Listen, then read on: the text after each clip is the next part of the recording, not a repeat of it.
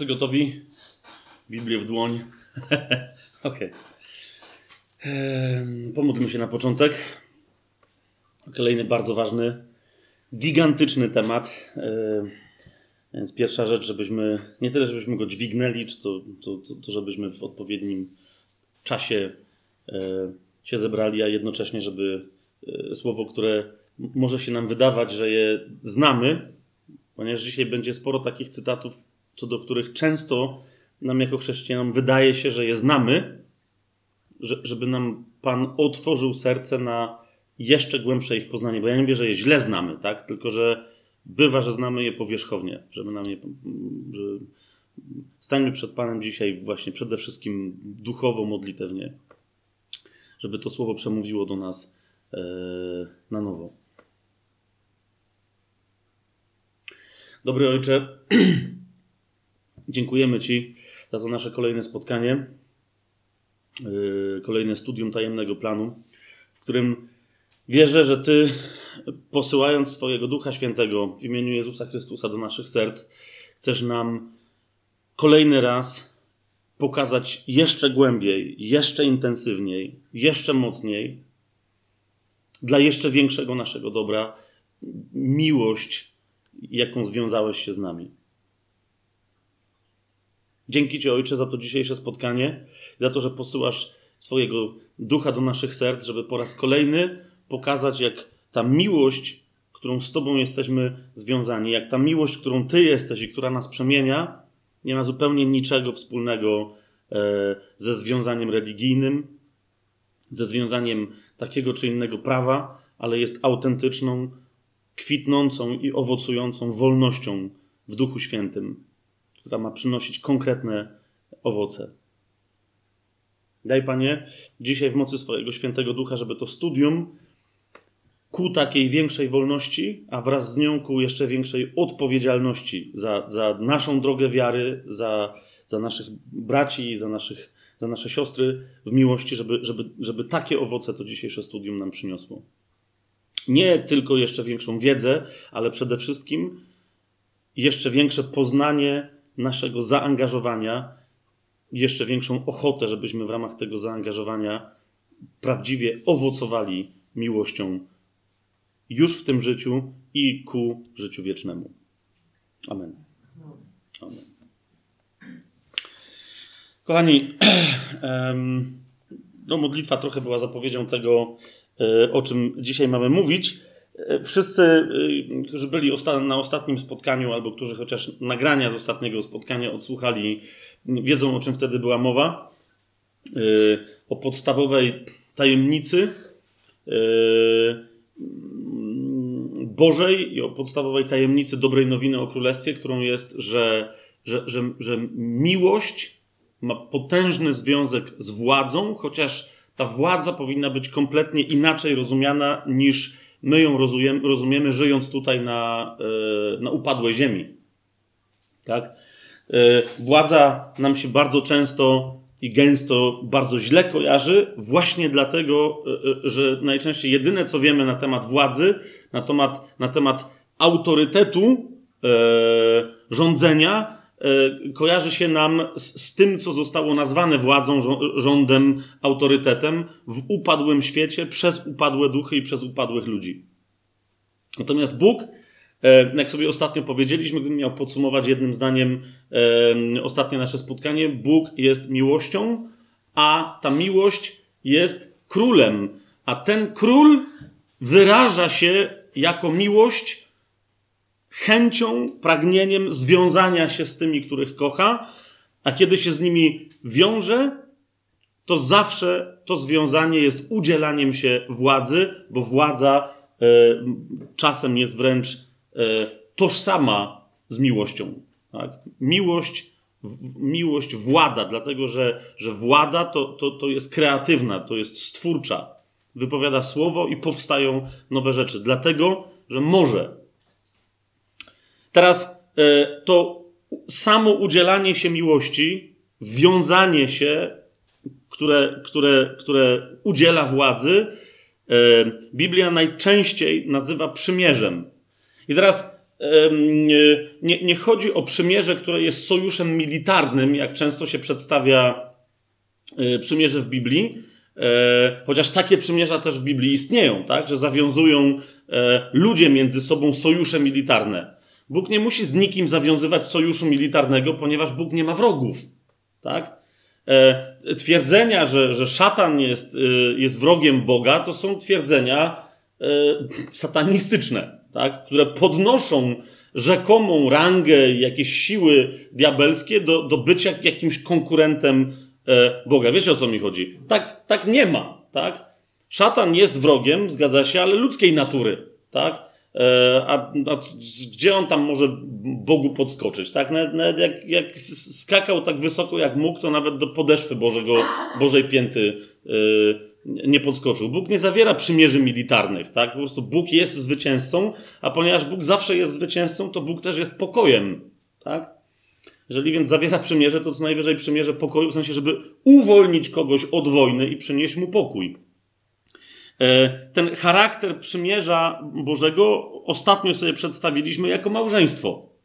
Tak? Tylko, że pamiętajcie, E, małżeństwo, które gdyby po ludzku szukać właściwego rodzaju małżeństwa e, symbolizującego czy oddającego jakoś alegorycznie więź człowieka z Bogiem, to to małżeństwo musielibyśmy nazwać mezaliansem, tak? Czyli małżeństwo kogoś pochodzącego z tak wysokich sfer, że najwyższych, żeniącego się E, z, z kimś, e, czyli mężczyzny żeniącego się z kobietą pochodzącego z bardzo niskich sfer, tak? My nie jesteśmy, nie mieszkamy w Indiach, nie mamy koncepcji kastowej, więc trudno nam, nam trochę to dzisiaj zrozumieć. Nie mamy też już, znaczy mamy arystokratów i mamy, ale, ale to e, nikt tego na poważnie dzisiaj nie traktuje, nie mamy za, za wielu odnośników, tak?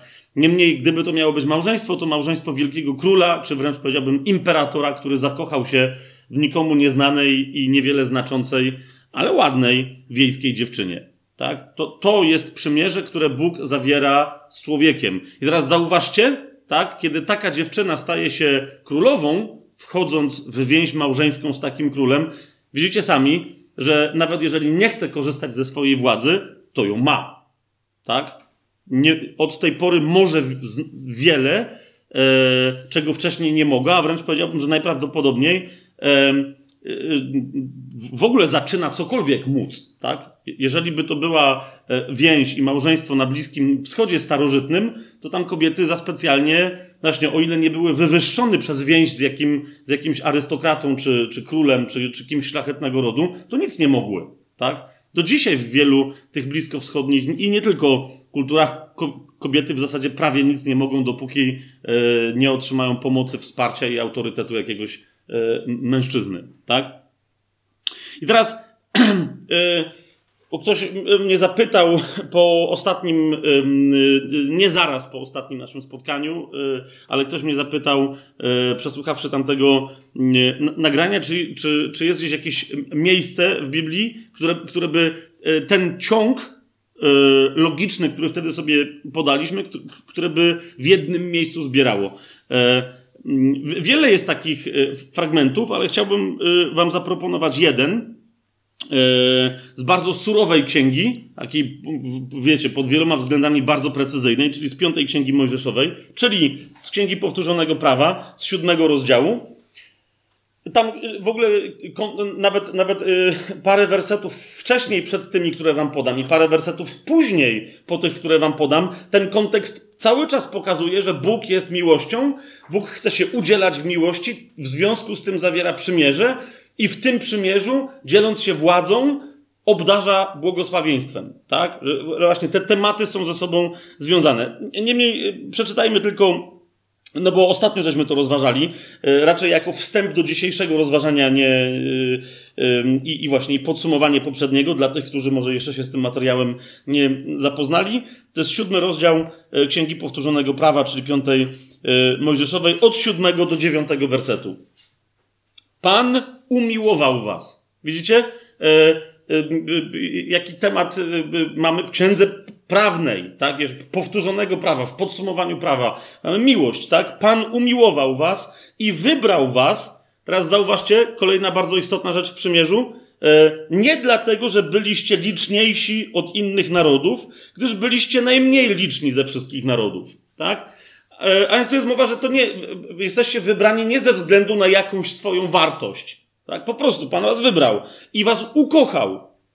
Lecz, właśnie, dlaczego was wybrał? Ponieważ Pan was umiłował. Zauważcie, Pan umiłował was i wybrał, a wybrał was dlaczego? Ósmy werset odpowiada, ponieważ was umiłował. Po, po prostu, tak?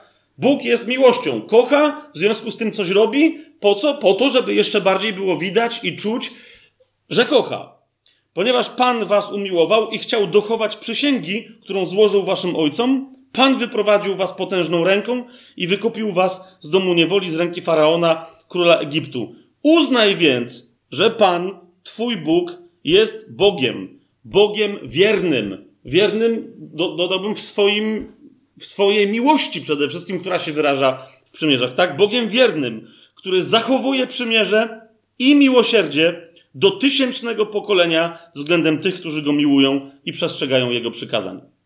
Więc to jest jeden, e, jeden z takich fragmentów, który wyraźnie pokazuje, że, że przymierze, które jest udzielaniem e, władzy, udzielaniem autorytetu, jest wynikiem miłosnego wybrania, jest wynikiem zakochania się u Boga. Jasne to jest?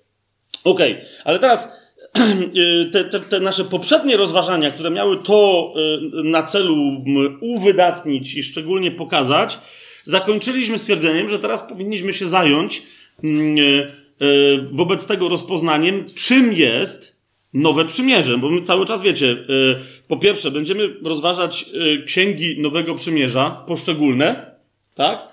Ale ja powiedziałem, że to nie dlatego, że księgi Nowego Przymierza będziemy rozważać, tylko dlatego, że bez zrozumienia, pełnego zrozumienia, czym jest nowe przymierze, nie będziemy kompletnie rozumieli, czym jest dobra nowina o królestwie, i cały czas będziemy się tylko zatrzymywać na dobrej nowinie o Jezusie. Zresztą wielu przedstawia dobrą nowinę właśnie wyłącznie jako dobrą nowinę o Jezusie. Ten jeden aspekt e, dobrego przymierza przedstawiają, e, przedstawiamy w chrześcijaństwie najczęściej i akcentujemy do momentu ogłoszenia Jezusa jako zbawcy i tego, kiedy ktoś przyjmuje go i otrzymuje nowe życie, ale ponieważ nie głosimy e, pełni znaczenia tego, co było zapowiedziane jako, dobre, jako, jako nowe przymierze, w związku z tym potem mamy problem z e, dobrą nowiną o królestwie, a więc z życiem e, pod Jezusowym panowaniem tak, z przynoszeniem owoców. Nie mamy problemu z tym, żeby zrodzić ludzi do nowego życia. Zaczynamy mieć problem, żeby, żeby oni w tym nowym życiu dorośleli i jako dorośli brali odpowiedzialność. Tak? Teraz nie chodzi mi o to, żeby się, wiecie, co i róż biczować i obarczać jakąś winą, bo w jednym, swoich, jednym z pierwszych listów Pawła, które mamy w sensie takim chronologii tekstowej w Nowym Przymierzu do Koryntian, tam Paweł w pewnym sensie sam się przyznaje, że, że po prostu, że nie, nie ma sposobu na Koryntian, żeby wydorośleli, żeby, żeby móc przestać im podawać mleko duchowe, a zacząć dawać stały duchowy pokarm. Tak? Czy on mówi, jeszcze jesteście babyki małe, no nie, małe niemowlęta i, trzeba was karmić piersią, a czas najwyższy, żebyście już wydorośleli, tak? W liście do hebrajczyków z podobnym tam e, problemem, do hebrajczyków, tak? Z, z, z, bardzo podobnym problemem wyskakuje, mówiąc, że hej, czas najwyższy przejść już od rzeczy podstawowych, które tam wymienia, a zagłębić się w te, które są związane z przynoszeniem potężnego owocu.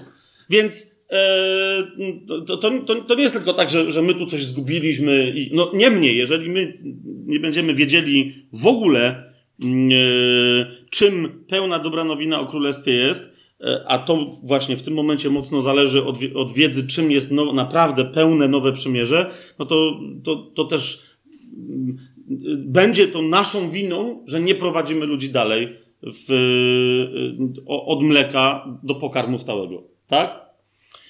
Teraz, kochani, bo, bo yy, na dzisiaj, jak z Madzią żeśmy tutaj yy, jechali, to yy, trochę się zacząłem Madzi tłumaczyć, bo nawet niespecjalnie pytany, jakby czemu, czemu, czemu ja w ogóle robię z tego taki problem? Przecież, wiecie, Jest stare przymierze, jest nowe przymierze. Jest nowe przymierze, wszyscy je znają, wszyscy je, je głoszą. Masę kościołów się nazywa kościołami nowego przymierza, kościołami nowotestamentowymi. No wiecie o co mi chodzi, tak? Po co tu robić jakiś, jakiś problem?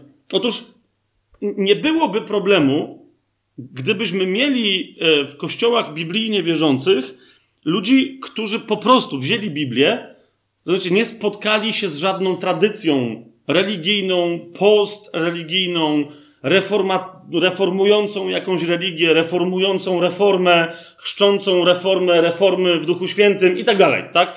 Gdybyśmy mieli chrześcijan, którzy po prostu wzięli pismo, przeczytali od początku do końca, myślę, że byłoby dla nich jasne, czym jest Nowe Przymierze, tak? Ale ponieważ, ale ponieważ mamy masę e, teologii nałożonych na przymierza, e, no to, no to właśnie niektórzy nawet nie sprawdzili całego ciągu logicznego, jaki Bóg przedstawił, tego co bym nazwał, wiecie, e, tą, tą, tą nicią szkarłatną definicji Nowego Przymierza, która się ciągnie przez całe pismo, od początku, w zasadzie od pierwszej księgi, aż do ostatniej, tak? Tylko, tylko znamy parę cytatów, a potem je odnosimy do jakiejś teologii. Zatem yy, yy, powiem teraz parę zdań, których być może tu, yy, nie, niektórzy tu wiem, że zrozumieją, na, na pewno, ale wiem też, że niektórzy kompletnie teraz tego nie zrozumieją. I ci, którzy będą słuchać tego nagrania, też tak będą mieli. Więc mówię to teraz do teologów. Także jak ktoś z Was nie będzie wiedział, co ja teraz gadam, to nie przejmujcie się. Tak? To jest na boku jest, powinna być taka gwiazdka i, i napisane pod właściwym tekstem. Ale mówię to teraz do teologów. To, że dzisiaj będziemy rozważać e, ciąg poszczególnych przymierzy, które Bóg zawierał, które uważam, że są po prostu rozwojem jednego przymierza, zmierzających ku nowemu przymierzu, e, nie ma za wiele wspólnego z tym, co zostało kiedyś e, w reformacyjnej i poreformacyjnej teologii nazwane teologią przymierzy i jest związane z teologią e, kalwinistyczną. Tak? Nie mówię też, że ona tam nie ma racji w wielu względach. Chodzi mi tylko o to, że, że zajmujemy się teraz przymierzami nie dlatego, żeby preferować teologię kalwinistyczną. Podobnie jak kiedy czasem mówię o dyspensacjach, tak zwanych, to nie dlatego, że jestem stuprocentowym zwolennikiem e, tak zwanego dyspensacjonalizmu czy teologii dyspensacjonalistycznej. Tak? Zatem, jeżeli ja się posługuję teraz określeniami przymierze, przymierze takie, przymierze inne i tak dalej, słuchajcie e, tego, co będę mówił, ale przede wszystkim słuchajcie Słowa Bożego, a jeżeli ktoś by chciał tego słuchać już przez filtry tych teologii, które wspomniałem, zwłaszcza walki dwudziestowiecznej e, teologii dyspensacjonalistycznej z teologią e, tą kalwinistyczną, teologią przymierzy, to, to w ogóle ja dzisiaj kompletnie nie o tym mówię. To nie jest wkład Y, do, do tej teologicznej dysputy. Jasne jest to, co powiedziałem? Nawet jak nie rozumiecie, o czym ja teraz nie wiem. Więc chodzi mi tylko o to, że to nie jest wkład do tamtej teologicznej dysputy. Tak? Jak będę chciał coś wkładać do teologicznej dysputy, to będę się musiał inaczej ubrać i to zasadniczo musi być no, rękawice, ring, MMA, oktagon, wiecie, to, to, jest, to jest dyskusja teologiczna, tak? Ja tylko teraz chcę powiedzieć, co, co sądzę, że jest wyrażone przez Słowo Boże, tak prosto, żeby lud Izraela nazwany owczarnią, czyli trzodą. Rozumiecie, no owce nie należą do jakiegoś, nawet symbolicznie do jakichś najbardziej wysublimowanych intelektualnie zwierząt, tak? Więc jeżeli Pan coś tłumaczył ludowi, który był porównany do, do, do owiec, tak? To znaczy, że no, że nie musimy tutaj sobie budować teologicznego oktagonu, tylko po prostu proste koncepcje, które Pan im przedstawił, Oczywiście one mają swoje złożenie, ale przynajmniej w tych najważniejszych zrębach i, i płaszczyznach powinny być zrozumiałe. Jasne? I teraz kolejna rzecz, bo, bo teraz no, powiem o czymś, co, co jest dla Was yy, oczywiste. Nieważne od tego, yy, w ogóle nieważne z jakiego, jeżeli ktoś z Was był wcześniej w jakimś kościele, E, w jakiejś denominacji, albo dalej jest, tak? Mniejsza o to teraz. Nie znaczy, jaka to była denominacja. Albo w niczym nie byliście, ale mieliście kontakt, chociaż wiecie, z zapoznaniem się o co chodzi w chrześcijaństwie, to najprawdopodobniej spotkaliście się z taką uproszczoną wersją, mianowicie, że istnieje, i teraz są różne odmiany tej uproszczonej wersji, ale ona mówi tak, no jest Stare Przymierze i jest Nowe Przymierze. W Starym Przymierzu chodziło o prawo. Należało wypełniać prawo i wtedy człowiek miał być zbawiony. Rozumiesz? Ale potem przyszedł Pan Jezus i jakoś to zmienił. No i teraz w zależności od tego, co to są za chrześcijanie, to albo mówią, że to jest łaska, inni ich potem oskarżają, że to jest hiperłaska, że to jest przesadzone. Inni mówią, że w ogóle żadna łaska, tylko po prostu zmienił jedno prawo na drugie i teraz trzeba inne rzeczy robić, żeby być zbawionym. Rozumiecie, o co mi idzie, tak? Ale zasadniczo, uważajcie, bo, bo to, to chcę powiedzieć, widzicie, jak od tego zaczniemy, to, to powinno się pojawić znak zapytania właściwy dzisiaj. Ale zasadniczo, o ile nikt się nie zgadza, czym jest nowe przymierze, tak, to wszyscy w, ramach tej prostackiej wizji, bo to jest prostacka wizja, mówią, że stare przymierze wyrażone jest przez Mojżesza. Zgadza się?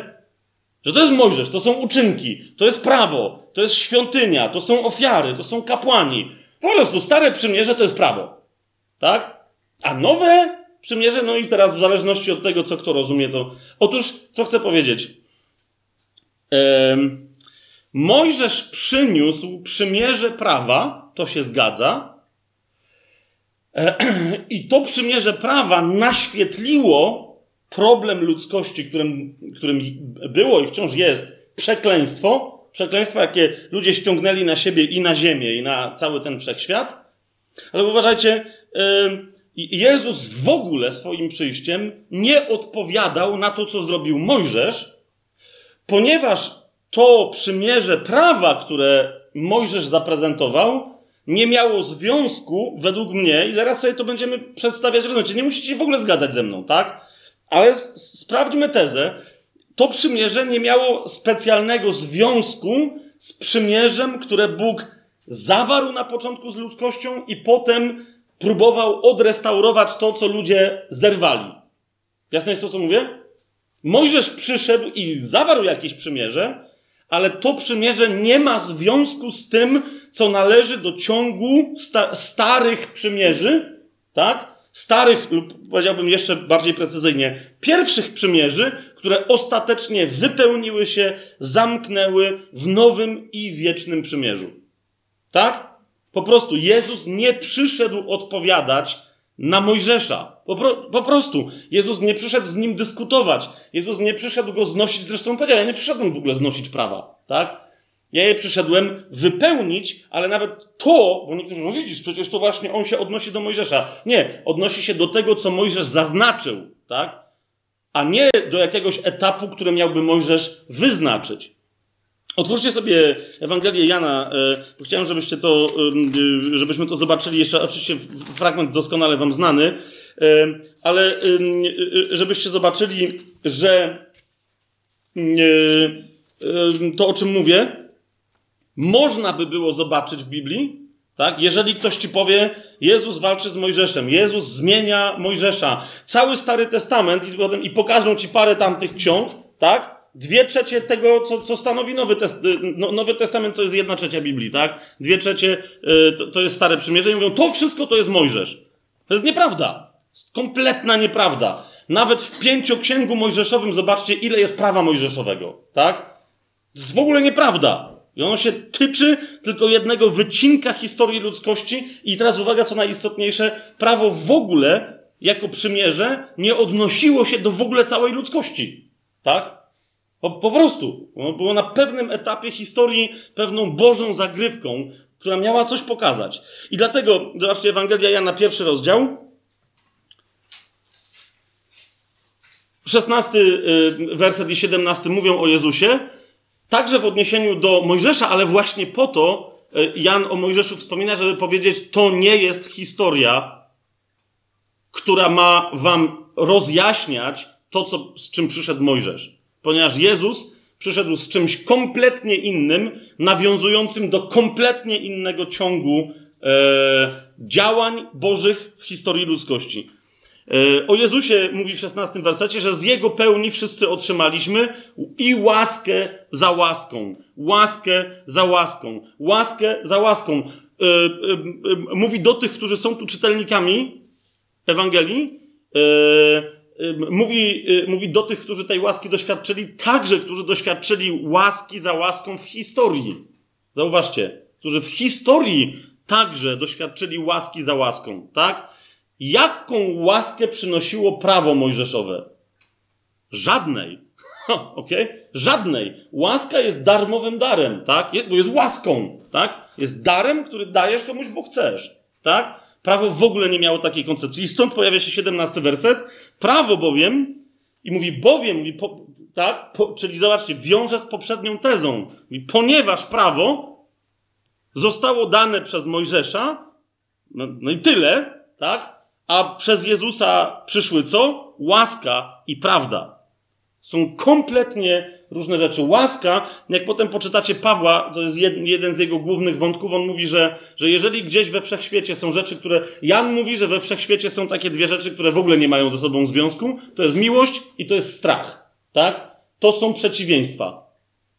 Gdzie jest strach, tam nie ma miłości. Im więcej jest strachu, to znaczy, że tym mniej jest miłości. Albo jedno, albo drugie. Tak? Yy, tutaj Jan pokazuje, że gdzie jest prawo, tam nie ma łaski ani pełnej prawdy. Tak? I jeszcze do tego wrócimy, tylko widzicie, jak niektórzy czasem ten fragment podają Jan 1,17, że, że najpierw był Mojżesz, to jest stare przymierze, a potem przyszedł Pan Jezus i naprawił Mojżesza. To, to jeszcze raz powtarzam, można też rozumieć ten fragment zupełnie inaczej, tak? Bo tu widzicie, y, y, ten tekst się pojawia w kontekście świadectwa Janowego i Żydów, którzy, zobaczcie, 19 werset, Żydów, którzy posłali z Jerozolimy kapłanów i lewitów, żeby go zapytali, kim ty jesteś. I oni cały czas mieli prawne rozumienie e, Mojżeszem przesiąknięty umysł, tak? Inna rzecz, że później w Ewangelii, w Ewangelii e, Jana e, widzimy sceny i słyszymy Pana Jezusa, który zarzuca faryzeuszom, mówi, czytacie Mojżesza nie po to, i nie, nie, nie w takim duchu, w jakim on pisał. Mówi, bo gdybyście czytali go, żeby wierzyć w to, co on napisał, to, to byście we mnie uwierzyli, bo on o mnie pisał, tak? A wy z tego, co on napisał, zrobiliście sobie swój twór, swoją religię, której teraz jesteście strażnikami i dlatego we mnie nie wierzycie. W ramach tej religii, w ramach której mówicie, że wy oddajecie cześć Bogu, mówi, szukacie tylko chwały sami od siebie nawzajem. I dlatego nie możecie uwierzyć we mnie i nie wierzycie w Boga. Jasne jest to, co do tej pory mówimy? Okej, okay, świetnie. A zatem nie istnieje taka dychotomia, że stare przymierze, chociaż później list do Hebrajczyków do pewnych elementów prawa się odwołuje, mojżeszowego, ale tylko po to, żeby pokazać, że to, co Żydzi wierzą, że te elementy prawa mojżeszowego, na przykład prawo świątynne, że co, co to prawo miało zrobić, że ono tego nie robiło.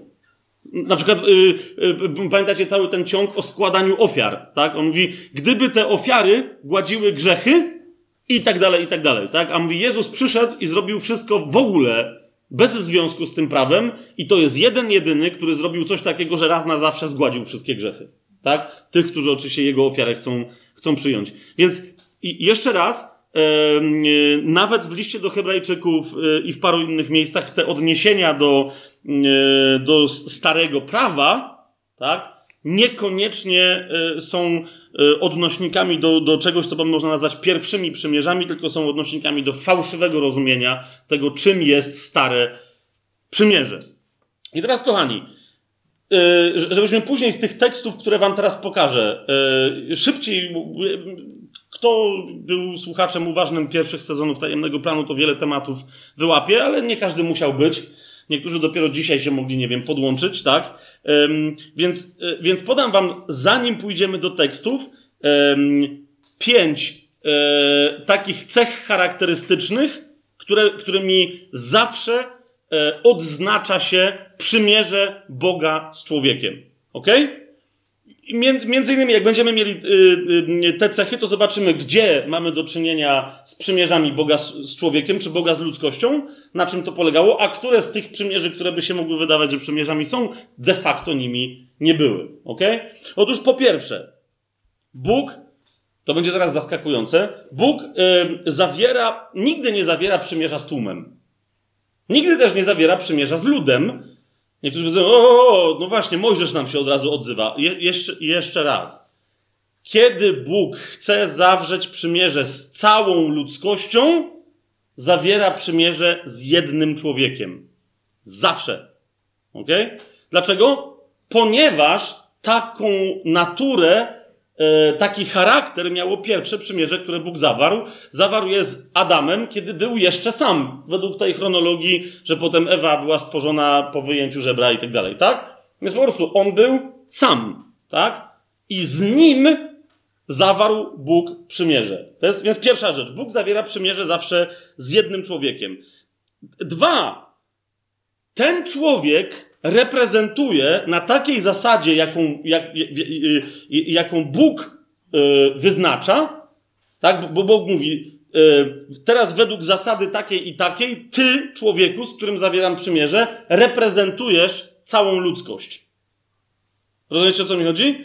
Krótko mówiąc, tak, Bóg zawiera przymierze z ludzkością, Oczywiście zawiera też przymierza poszczególne, yy, mogą być to przymierza z ludem, ale kiedy mówimy o uniwersalnym przymierzu, to zawsze musi być przymierze z całą ludzkością i to przymierze jest zawarte w jednym człowieku, który reprezentuje ludzkość, tak? A, a, a Bóg nigdy nie zwraca się do całej ludzkości, mówiąc, kochani, słuchajcie, a ktoś tam jeszcze w szesnastym rzędzie drzemie, a jeszcze ktoś się spóźnił i tak dalej. Nie, nie.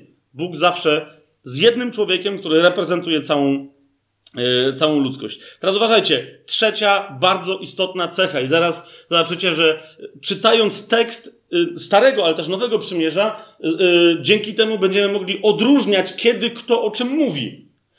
Otóż, kiedy Bóg zawiera przymierze, obiecuje, że coś zrobi w sposób absolutnie bezwarunkowy. Tak? Czyli E, na przykład, e, bo niektórzy e, kiedyś miałem taką rozmowę, czy, czy Bóg zawarł przymierze, czy rozmowa Abrahama z Bogiem, żeby nie niszczył miasta. Pamiętacie? Tak? Czy, czy była próbą zawarcia przymierza? No nie, tak? Bo, bo oni się ugadzali na jakieś warunki, tak? Na warunki to się możesz ugadzać, jak handlujesz. A zatem to była klasyczna rozmowa handlowa, tak? Próbowali dojść do podpisania umowy handlowej, tak? Okej, okay, jeżeli ty mi dostarczysz 10 sprawiedliwych, to ja natomiast to nie dostarczę płynnej siarki z solą i z czymś tam jeszcze, tak? E, płonącej ogniem. Taki deal. Tamten nie znalazł 10 sprawiedliwych, no to no rozumiecie o co chodzi, tak? To nie było przymierze. Przymierze, dlatego e, poprzednie spotkanie mieliśmy jeszcze raz. To jest, to jest wylewająca się pełna miłości władza, która chce udzielać czegoś konstruktywnego. Tak? Za co ty nigdy nie możesz zapłacić, bo po prostu, bo ty nie masz żadnej władzy. Rozumiesz, o co mi chodzi? Jako człowiek, czy my nawet jako cała ludzkość, tak? Oczywiście, zauważcie, antychryst, diabeł w ogóle, tak? Ale, ale najlepiej to widać w antychryście, za każdym razem wmawia ludziom, a, i to jest duch antychrysta, tak? Zauważcie, to jest duch, przekonujący, że, mo, że ludzkość może sobie wywalczyć władzę. To jest y, coś, w, to, w co diabeł wdepnął. Nie będziemy teraz, bo jak przyjdziemy do tematu Królestwa Szatana, to o tym będziemy więcej mówić, tak? Ale czy Izajasz, czy Ezekiel o tym mówią, tak? Że on za, pozazdrościł autonomii Bogu, tak? Stwierdził, sam se to wywalczę. I, I oczywiście nic mu z tego nie wyszło, ale teraz próbuje cały czas wkręcić w to ludzi, tak? No rozumiecie, czasem mnie ludzie pytają, mówią, jak, y, to, jak Pan Jezus powróci, co wtedy, no i tam będzie oblężenie Jerozolimy i będzie atak. Ja mówię, serio myślisz, serio myślisz, że będą jacyś ludzie, którzy się postawią, widząc, że Mesjasz wrócił? No, rozumiesz, właśnie na tym polega cały czas kłamanie szatana, tak? Że, że, że można sobie wywalczyć władzę. Kłamanie, bo on wie, że się nie da, tak? Po prostu. Władza jest jedna i ona jest miłością. Wcale się o nią nie walczy. Można ją dostać za darmo, tylko trzeba wejść w miłosne przymierze. Ba, tysiącletnie królestwo się skończy. Pamiętacie, tak? Szatan na chwilę zostanie spuszczony z łańcucha. Po co? Żeby jeszcze raz pokazać ludziom, zobaczcie, macie Mesjasza, który w ciele wrócił na ziemię, królował tysiąc lat. Macie zmartwychwstałych świętych, którzy razem z nim królują i są jego kapłanami. A te narody, które wtedy jeszcze będą pogańskie, rozumiecie, że, że znowu dadzą się przekonać, że jednak można temu Mesjaszowi i jego świętym, którzy razem z nim królują, że jednak można od nich wywalczyć władzę. Rozumiecie? To, to no, dlaczego? Dlaczego? Nie mówią, dlaczego to jest możliwe. Właśnie wtedy to jest możliwe, kiedy komuś władzę przedstawi się jako przeciwieństwo miłości. W momencie, kiedy ktoś rozumie, czym jest miłość i jej doświadcza i widzi, jak ona wywyższa, sama będąc z wysokości, to, no to wówczas wie, że po prostu, żeby wejść na wysokość taką, to trzeba tam być wciągniętym, a, a nie można tam, wiecie, nie, nie można tam wlecieć i czegoś wygrać, bo tam no po prostu no nie dolecisz tam, nie masz takiej siły. Tak? A zatem Bóg zawiera przymierze z jednym człowiekiem. On reprezentuje całą ludzkość. Bóg w momencie, kiedy zawiera przymierze, robi to, bo chce. I żeby pokazać swoją miłość, swoją łaskę, obie, obiecuje jakiś rodzaj dobra. I teraz mówi, niezależnie od tego, co ty zrobisz, niezależnie od tego, co ty zrobisz, ja to ci i tak dam. Ja to i tak przeprowadzę. Tak?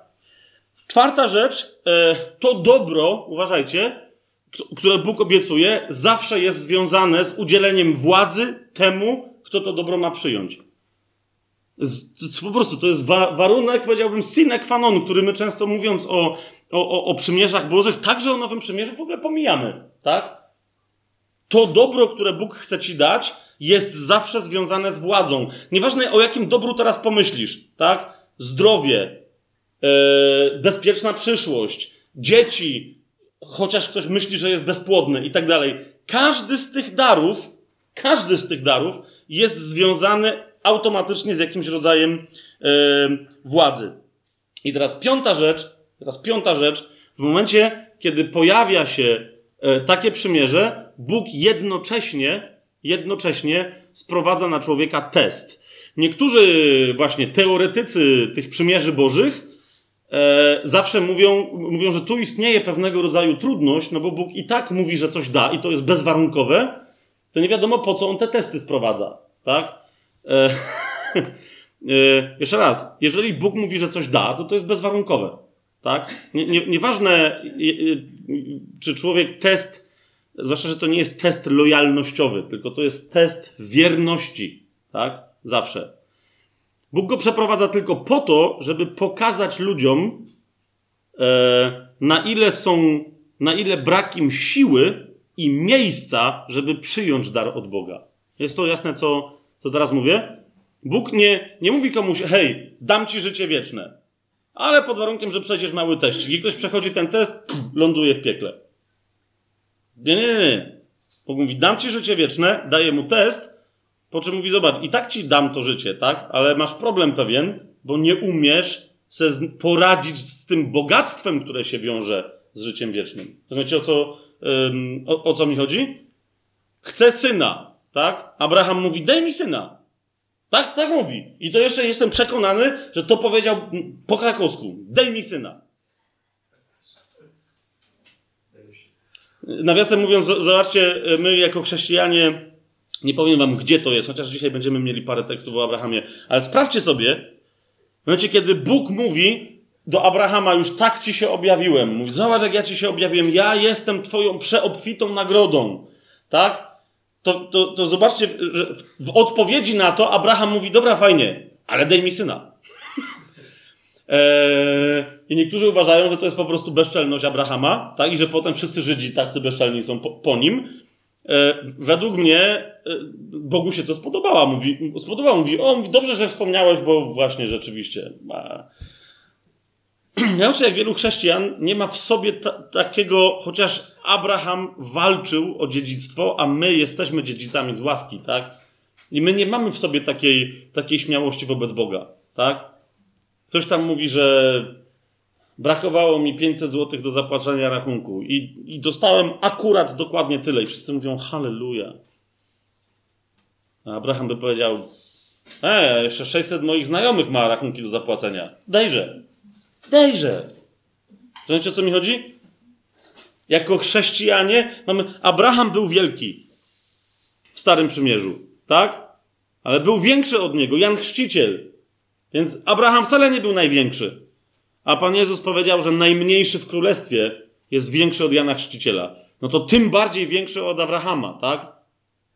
We wszystkim mamy być więksi. Ale to tylko tak zupełnie na, na yy, naprawdę na marginesie mówię. Bóg sprowadza test na człowieka, żeby mu pokazać, że czy, żeby człowiek sam sobie mógł sprawdzić, czy udźwignie dar, który dostanie, czy nie.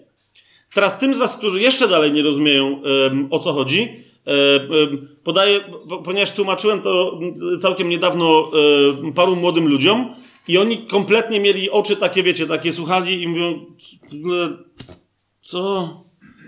Jak to? No ale jak ja sobie muszę przejść test, to nie chodzi, na pewno coś dostaniesz, tylko musisz przejść test i jeden, rozumiecie, jeden nagle tak się obudził i mówi, a ja to rozumiem! O ja ja to rozumiem! I wszyscy mówią, dobra, no to weź ty wyjaśnij, bo tutaj chłop myśli, że jest mądry. Ja mówię, to mi też wyjaśnij, no nie? Co zrozumiałeś? I on mówi tak. Mówi, na święta dostaniesz najnowszego, co on to powiedział? Najnowszego asasyna. I dostaniesz, rozumiesz? Masz to pewne, dostaniesz nowego asasyna. Ale musisz zrobić test, czy ci komputer uciągnie. Bo cóż tego, że masz grę, jak se nie pograsz. Rozumiesz o co chodzi? I ci wszyscy mówią: O kurde, trzeba zrobić test! Koniecznie! I dlatego mądry rodzic, jak chce dać dziecku, znaczy, no dobra, mądry rodzic nie wiem, czy daje dziecku grę asasyna jakiegoś, tak? Ale chodzi mi o to, że to jest to, tak? Dam ci grę, na pewno, tylko sprawdź, czy masz dobry komputer, no nie? Bo może ci nie pójść na tym, nie będzie żadnej radochy z tego. Łapiecie o co mi chodzi? Po to się pojawia test u Boga, nawet jeżeli czasem potem konsekwencje są straszne, no ale dziecko też może mieć straszne konsekwencje, tak? Bo wie, że asasyn w drodze, a komputer jednak nie uciągnie. No i wtedy trzeba. E, no rozumiecie, tak? I on wtedy przychodzi mi, tato, ale to jeszcze do, do gry trzeba byłoby komputer, a wtedy tata mówi, a to jak masz za słaby komputer, trzeba było o inną grę prosić. A teraz, no to grę dostaniesz, ale komputer trzeba, będziemy musieli, tak się umówimy, tak? Ty mi zrobisz to, ja przyniosę nowe części. Powiedz o co chodzi? Taka jest historia. Dobra. Zatem, pierwsze przymierze. pierwsze przymierze, od którego wszystko się zaczęło. I myśmy o tym mówili. E, to był chyba drugi odcinek e, tego czwartego sezonu. Mówiliśmy o, o, o tym na początku e, wykładu wprowadzającego i przedstawiającego dobrą nowinę o Jezusie. Tak? Bóg miał odwieczny, przedwieczny, zanim świat powstał, Bóg miał już plan dla ludzkości. Tak? I nie będziemy się teraz rozwijać na ten temat. Kto, e, kto nie wie, co się tam działo, to niech sobie tam tego przesłucha, albo ostatniego też naszego spotkania. Jedno jest pewne, że w ramach tego planu człowiek wraz ze wszystkimi swoimi dziećmi, a więc cała ludzkość, miał zostać panem od tej ziemi. Tak? Miał panować nad tą ziemią Miał żyć wiecznie, ponieważ miał dostęp do drzewa życia i w tym wiecznym życiu, w tym wiecznym panowaniu na ziemi miał tworzyć kolejne dzieła dla swojej radości i dla, dla, dla radości swojego Boga. Miał, miał być płodny, miał się rozmnażać, miał być twórczy, miał tworzyć e, wielkie dzieła. Już nawet nie będziemy Księgi Rodzaju cytować, bo pamiętacie, jak te teksty tam szły. Ostatnio też je, zdaje się, cytowaliśmy, dobrze mówię? Um, Okej, okay. ale E, na dwa teksty chciałbym Wam zwrócić szczególną uwagę. To jest księga hymnów, czyli też psalmów. E, psalm i, i też nie, nie ten, który ostatnio cytowaliśmy, e, kimże jest człowiek, że o nim pamiętasz i tak dalej, chociaż tam też jest o tym mowa, ale na przykład Psalm 115, takie, na takie perełki zwracajcie uwagę. Zobaczcie, nie, nie ma w Biblii słowa, które by było bez sensu gdzieś tam zarzucone. Tak? Czasem w, w, ramach jakiejś poezji, którą my łatwo zamieniamy na pioseneczkę, e, pojawia się całkiem głęboka, potężna prawda, myśl Boża. To jest Psalm 115, 16 e, werset, zobaczcie, tam to jest wprost powiedziane. Po wersecie błogosławieni jesteście przez Pana, który stworzył niebo i ziemię. Jest dodana bardzo istotna uwaga: niebiosa są niebiosami Pana, ale ziemię dał synom ludzkim. Tak? E, oczywiście, jak, jak, po hebrajsku zobaczycie, co się tutaj dzieje, to e, no, synowie ludzcy e, to, są, e, to są synowie kogo? Adama. Tak? Bo e, Adam ma takie imię, jak i cała ludzkość, która od niego pochodzi. Wszyscy jesteśmy Adamitami. E, co prawda zrodzonymi przez Ewę, matkę wszystkich ludzi, no ale jesteśmy Adamitami i, i dlatego y, to nawet lepsze byłoby tłumaczenie, niebiosa są niebiosami Pana, ale ziemię dał synom Adama. I już byłby wstępny y, nawet lekki hip-hop, tak? Y, który zapada, zapada w pamięć. Ziemię dał Adamowi i następnie synom Adama. Dopóki tego, tego niuansu nie rozumiemy, bo już żeśmy mieli, po to żeśmy mieli tą rozmowę przed, to mi się jeszcze jeden fragment przypomniał. Zobaczcie sobie księgę Ozeasza. To jest zaraz po tych wielkich prorokach i po Danielu pierwsza księga. Księga Ozeasza, szósty rozdział, siódmy werset. Po tym sławnym Ozeasz 6,6, tak, gdzie Pan mówi: Pragnę bowiem miłosierdzia, a nie ofiary i poznania Boga bardziej niż całopalenia. Nawiasem mówiąc, no, to jest jeden z mnóstwa, mnóstwa cytatów już w Starym Przymierzu, które wyraźnie mówią, powinny dać do zrozumienia wyznawcom judaizmu, co Pan myśli na temat prawa, tak? A gdzie upatruje właściwej ścieżki życia, tak? Mm, pragnę bowiem miłosierdzia, a nie ofiary i poznania Boga bardziej niż całopalenia. Ale chodzi nam o siódmy werset, gdzie Pan mówi, ale oni zerwali przymierze. W tym właśnie tak bardzo mi się sprzeniewierzyli. No i tu w współcześnionej Biblii Gdańskiej, którą jak wiecie, wie, wiecie seryjnie i wszędzie polecam, głównie ze względu na właściwy tekst w Nowym Przymierzu, tu mamy tłumaczenie, ale oni zerwali moje przymierze jako ludzkie, w tym mi się sprzeniewierzyli.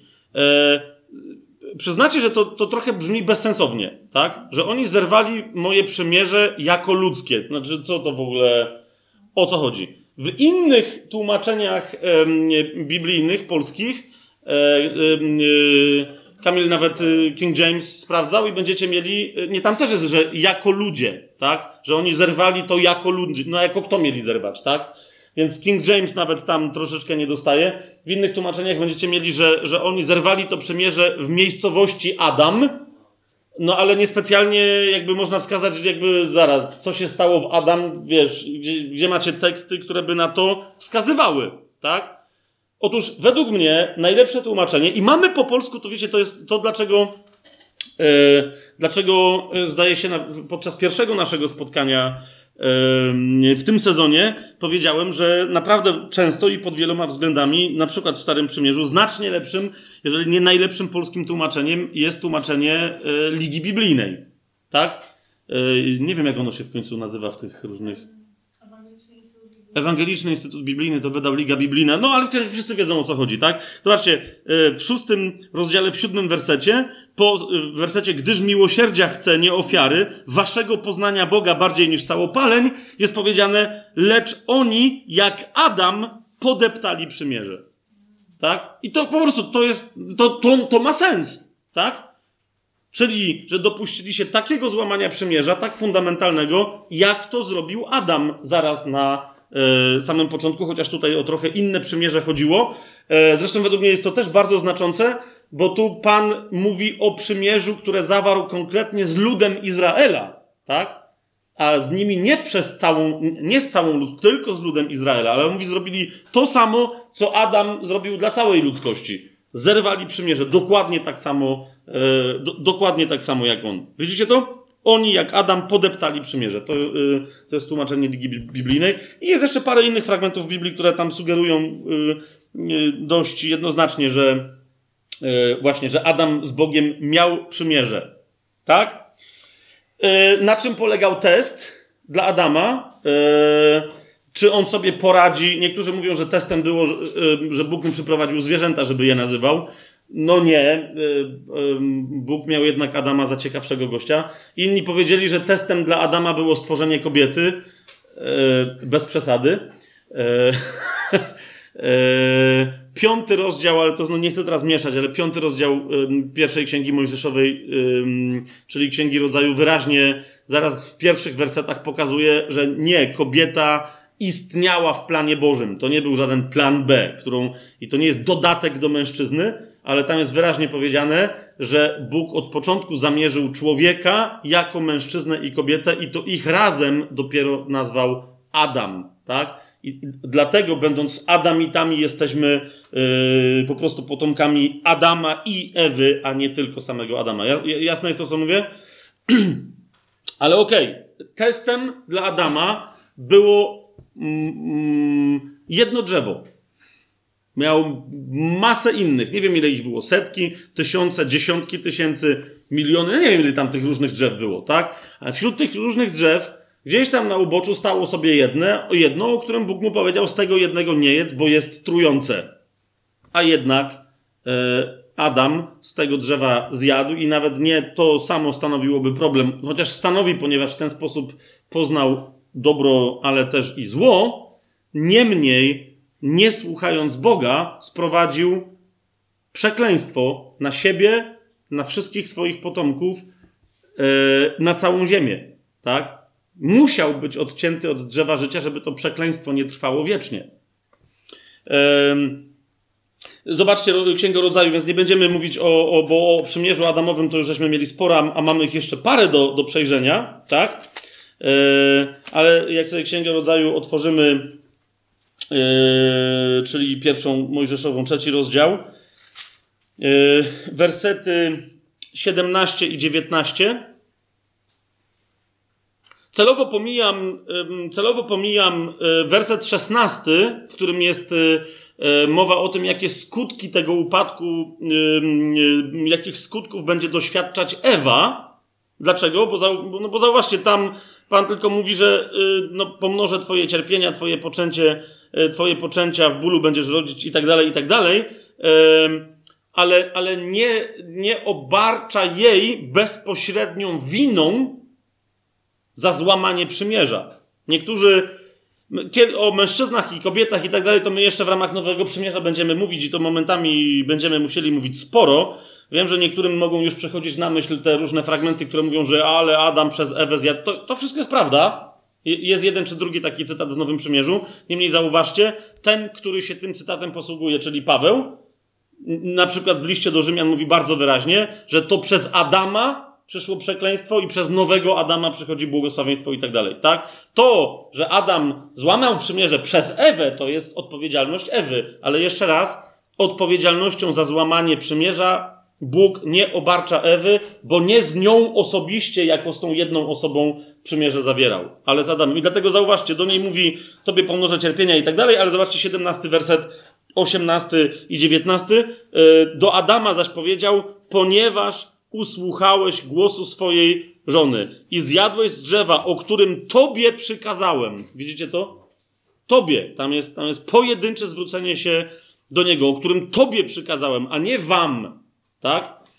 E, swoją drogą też zauważcie, e, i, właśnie do tego się odwołuje później Paweł w jednym czy drugim miejscu w swoich listach, e, że Pan mu mówi, nie oskarża go o to, że usłuchał węża. Widzicie to? Ale że usłuchał głosu swojej żony, ponieważ usłuchałeś głosu swojej żony i zjadłeś z drzewa, o którym ci przekazałem, mówiąc, nie będziesz z niego jadł, przeklęta będzie ziemia z twojego powodu. Tak? Nie, teraz widzicie, Bóg mówi kobiecie, że tobie przymnoży cierpienia i kiedyś też do tego jeszcze się odwołamy. Ale co do Adama stwierdza, mówi, to, że ziemia będzie przeklęta, to jest wynik twojego działania. To ty jesteś przyczyną, z twojego powodu. Nie ja to zrobię, tylko stanie się to, o czym cię ostrzegałem, że się stanie, tak? No i potem jeszcze mu mówi, że no właśnie, że, że życie w ogóle będzie, znaczy życie e, za, zamieni się w raczej przeżycie e, i o, o, przeżycie trzeba będzie walczyć. E, ziemia będzie ci rodzić ciernie i oset, będziesz spożywać rośliny polne, w pocie czoła będziesz spożywał chleb. No i wreszcie pojawi się także śmierć, aż wrócisz do ziemi, gdyż z niej zostałeś wzięty, bo jesteś prochem i w proch się obrócisz. E, no i, i teraz co się stało? Dlaczego między innymi tu w całej tej historii szatan e, e, przejął władzę, bo ją ukradł od człowieka, no, czy, czy, w zasadzie wyłudził ją, bo ktoś mi też na to słusznie zwrócił uwagę, że szatan tej władzy nie ukradł, ale że ją wyłudził. Człowiek mu ją sam przez akt swojego nieposłuszeństwa e, oddał, tak? Więc to, te wszystkie rzeczy, e, te wszystkie rzeczy mieliśmy wcześniej rozważane. Zauważcie, że tych pięć aspektów, o których mówiłem, e, w historii przymierza Adamowego się sprawdza, tak? Bóg zawiera przymierze z jednym człowiekiem. Ten jeden człowiek reprezentuje całą ludzkość, tak? Którą urodzą e, ze swoją e, żoną. Bóg przyrzeka absolutnie bezwarunkowe udzielenie temu człowiekowi dobra, obiecuje mu ziemię, tak? Obiecuje mu życie wieczne, obiecuje mu władzę. Tutaj mówi mu, no skutkiem tego, co zrobiłeś, no bo... Yy, Aha, właśnie, daje mu władzę, tak? To, to jest bardzo istotne, że dał mu władzę nad całą ziemią. Pamiętacie, e, czyńcie sobie ziemię poddaną, tak? E, no i e, w ramach tego testu człowiek go nie zdaje. Jak powiedziałem, test nie wpływa na to, co Bóg chce dać. Gdyby tak było, to Bóg by powiedział: No dobra, miałeś szansę, nie zdałeś egzaminu, po ptokach, koniec, tak? Ziemia będzie zaprzepaszczona, szatan na niej rządzi, tyle, nic więcej. Ale ponieważ Bóg powiedział coś, z czego się nie chce wycofać, ponieważ, ponieważ daje dobro w sposób bezwarunkowy, dlatego Bóg już nawet w tej historii wprowadza plan awaryjny, plan ratunkowy. Mówi, mogła historia być krótsza, dobra, będzie trochę dłuższa. Hmm? W ogóle nie informuje o tym ani Adama, ani Ewy, bo oni tam mają swoje historie, które wciąż przeżywają. E, mnóstwo różnych historii. E, w ogóle doświadczają, wiecie, zanim wychodzą z Edenu, doświadczają cierpienia. Ostatnio, e, mniejsza o to, to jest też ciekawa historia, od jednego rabina się dowiedziałem. Pamiętacie, ja mówiłem o tym, że, że okazało się, że ludzie odkryli, że są nadzy, no bo łuski jakby spadły im z oczu tak, że oni przejrzeli i zobaczyli, że są nadzy. A on mi ciekawą rzecz pokazał, że w zasadzie to nie o to chodzi, tak? E, bo to tak, wiecie, my to tak czytamy, jakby im się wzrok poprawił i zobaczyli, że są goludcy. Tak? A on mówi, nie, zobacz dokładnie, co tam jest napisane po hebrajsku. E, Im się wzrok pogorszył i dlatego zobaczyli, że są nadzy. Tak? To światło, które ich okrywało, ono nie zniknęło. Po, pro, po prostu w momencie, kiedy widzieli wszystko, widzieli rzeczywistość duchową, a ona jest zawsze przed rzeczywistością materialną. Tak? Zobaczcie, na przykład, nie będę mówił gdzie, dla, dla poszukiwaczy w liście do Hebrajczyków na przykład jest powiedziane, że cała rzeczywistość składa się z tego, co niewidzialne i z tego, co widzialne, tak? To, co niewidzialne jest cały czas duchowe, to, co widzialne wciąż pozostaje materialne, ale zawsze to, co niewidzialne, czy w chronologii, czy w sensie ważności, jakikolwiek system nie ustawisz, to, co niewidzialne zawsze jest pierwsze, tak? I dlatego to, co niewidzialne, to co duchowe jest właściwą rzeczywistością, tak? A to, co się dzieje w tej rzeczywistości, to jest tylko, to, no, to, to właśnie, to, to, to jest, że tak powiem, lekko wtórna rzeczywistość. Dlatego Chrystus, który zamieszkuje teraz i udziela się i, i funkcjonuje w potędze swojej duchowej, o nim jest powiedziane, że to on, Chrystus, jest całą rzeczywistością. Jasne to jest? Tak? Krótko mówiąc, widzicie, e, Y, cierpienie ludzi, którzy nie to, że nagle odkryli jakieś nowe moce, tylko po prostu e, przestali dobrze widzieć i przez to, że, że, że przestali dobrze widzieć, to zaczęli widzieć jakieś głupoty, tak? No, to było zawężenie i e, pogorszenie znaczne ich wzroku, a, a nie poprawienie. Przyznacie, że bardzo, bardzo interesująca e, wiedza. Także dzięki dla naszego przyjaciela rabina. Yy, natomiast o tym, że, że Bóg wprowadza natychmiast plan naprawczy, Bóg poinformował, skoro już o tym mówimy, yy, nie pierwszych ludzi, bo jak mówię, oni mieli swoje problemy i przemyślenia i, i byli mocno zagubieni wobec tego, co się stało. Wiecie, jakby to powiedzieć, my, yy, my tak jesteśmy unurzani i utaplani, jak, jak naprawdę świnki w tej rzeczywistości wynikającej z upadku, że nie rozumiemy e, tragedii, dramatu, jak, jak, jaki y, przeżywali e, Ewa z Adamem. Tak? My jesteśmy przyzwyczajeni do, te, do rozczarowań. My jesteśmy przyzwyczajeni do zmian, do tego, że wiecie, ktoś był młody i się robi starszy, tak? Miał zęby i, i nie ma, tak? Bo mu wybili i tak dalej, i tak dalej. Po prostu do, jesteśmy przyzwyczajeni do strat. Oni wtedy po raz pierwszy doświadczyli czegoś takiego, wychodząc ze stanu, w którym, wiecie, mieli zapewnienie, że będzie tylko lepiej. Że, że to jest początek genialnych rzeczy, że jest dobrze, a będzie bardzo dobrze, a będzie w ogóle najlepiej. Je, jeszcze, wiecie, i oni, oni w ogóle nie wiedzieli, że jest takie słowo jak gorzej, tak? Że jest w ogóle taka koncepcja jak słabiej, że w ogóle może się wydarzyć coś takiego jak brak czegoś. Jak to? Rozumiecie, oni tam byli mocno zaplątani, więc może nawet nie do końca usłyszeli, że Bóg powiedział złodziejowi, Bóg powiedział, nie myśl sobie, że to jest koniec historii. Z tobą nie mam przymierza, z nimi mam i dlatego to jeszcze nie jest koniec. To jest trzeci rozdział, skoro tu jesteśmy y, tej pierwszej Mojżeszowej, piętnasty werset. To, to jest coś, co niektórzy nazywają protoewangelią, czyli taką bardzo prymitywną, pierwszym ogłoszeniem dobrej nowiny, ale ja trochę tego nie lubię, no bo wiecie, po co miałby Bóg głosić jaką, jakąkolwiek, nawet i proto, jak, jakąkolwiek dobrą nowinę diabłu, tak? To jest trochę bez sensu koncepcja. E, dla mnie to jest przykład kompletnego e, rozumiecie, jak Bóg zawiera z człowiekiem, z tym, kogo kocha, także z aniołami, których kocha, tak ma zawarte przymierze, tak tu, co jest przeciwieństwem miłosnego przymierza? Wypowiedzenie wojny. I, I, to jest, to, to, nie jest, to, jest, to nie jest żadna dobra, to jest najgorsza nowina, jaką szatan mógł usłyszeć, bo myślał, że jeszcze tu coś ugra, tak? A, a Bóg do, do, do niego mówi, zawsze 15 werset, wprowadzę nieprzyjaźń między tobą a kobietą, między twoim potomstwem a jej potomstwem. Ono zmiażdży ci głowę, a ty zranisz mu tylko piętę. Tak? Mówi, skończy się. Jak będziesz walnięty w łeb, się skończy. To się skończy. Nawet jak sobie potem kukłę ustawisz, która będzie udawać, że żyje, nawet jak w nią tchniesz jakiegoś swojego demona, tak jak w tego węża, i, i będzie ta kukła udawać, że żyje, to nadal ty już wiesz, że masz, masz zmiażdżoną głowę. Oczywiście odwołuje się teraz do historii y, z Antychrystem. Zobaczcie, tam jest taki moment, że powstaje obraz e, tak zwanej bestii, czyli obraz zwierzęcia, e, jednej z tych osób istotnych, wiecie, w rządach Antychrysta, i ten obraz zostaje ożywiony. Tak? Niezależnie od tego, co jeszcze będziemy o tym e, mówić, bo tam są to bardzo interesujące historie, a myślę, że nawet i w tej kwestii jesteśmy e, blisko wypełnienia się wielu znaczeń. E, to, tak, tak, jeszcze raz, niezależnie od tego, co wymyślisz, diable, Bóg mu mówi, pojawi się potomstwo, ludzkie potomstwo, potomstwo kobiety, z oryginalnym moim zamysłem w środku, z oryginalnym ludzkim DNA, z oryginalną ludzką duszą i tak dalej, pojawi się i zmiażdży ci głowę i będzie koniec.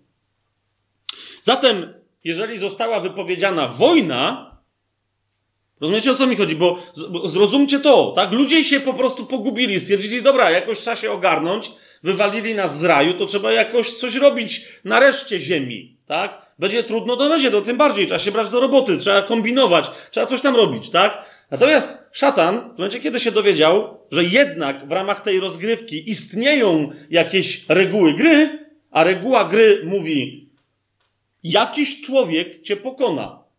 To co szatan pomyślał? Dobra, to musimy w takim razie zniszczyć ludzi. Tak? To jest proste. Jednym z elementów tego działania to jest na przykład szósty rozdział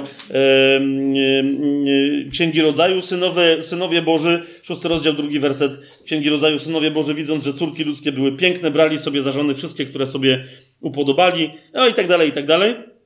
Znacie tę historię. Wiele innych działań e, wąż ten, ten, którego objawienie nazywa wężem starodawnym, wąż starodawny wiele innych działań zaczął podejmować, po co? Żeby popsuć ludzkość, tak? Żeby, żeby, żeby, żeby ją zniszczyć. Teraz widzicie, jak wielu, nawet chrześcijan czasem nie wie, co mają odpowiedzieć w momencie, kiedy ktoś na przykład mówi, yy, a zauważcie, nie, czy ktoś z was oglądał ten film yy, yy, o Noem, jed, ostatni z, z, z Russellem Crowe'em, dobrze mówię? Tam był Russell Crowe?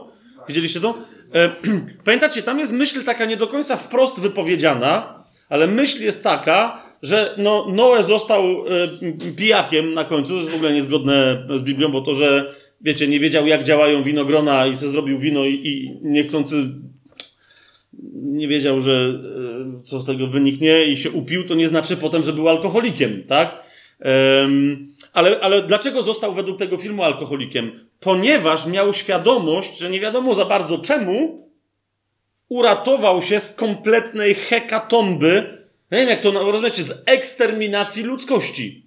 Pamiętacie to, tak? Tam e, przez ileś tam dni oni tam, wiecie, ta woda tam dookoła, oni zamknięci w środku i słyszą jęki całej ludzkości umierającej, topiącej się w morzu i tak dalej. On tego nie mógł wytrzymać. Tak? Zauważcie, hekatombę ludzkości zaczął organizować szatan. I jak dobrze czytamy Księgę Rodzaju, to to jasno widzimy, tak? Że popsuł kompletnie całą ludzkość, tak? Znaczy nie, właśnie, no nie całą ludzkość, tylko prawie całą ludzkość. I jedynie o Noem. Y, y, pamiętacie, myśmy mieli jeden odcinek gdzieś tam w pierwszym, czy którym to było, w pierwszym sezonie o Noem. No teraz nie będę o tym mówił, ale sęk w tym, że Bóg naprawdę czekał do ostatniej chwili, nie chcąc interweniować, ale ludzie w ramach swojej wolności tej hekatombie się poddawali. Tak? Jak Pan Jezus, y, wiecie, w Nowym Przymierzu mówi, że szeroka i, i, i wygodna droga prowadzi do zatracenia i tłum nią bierze, to wiecie, to, to było dokładnie to, tak?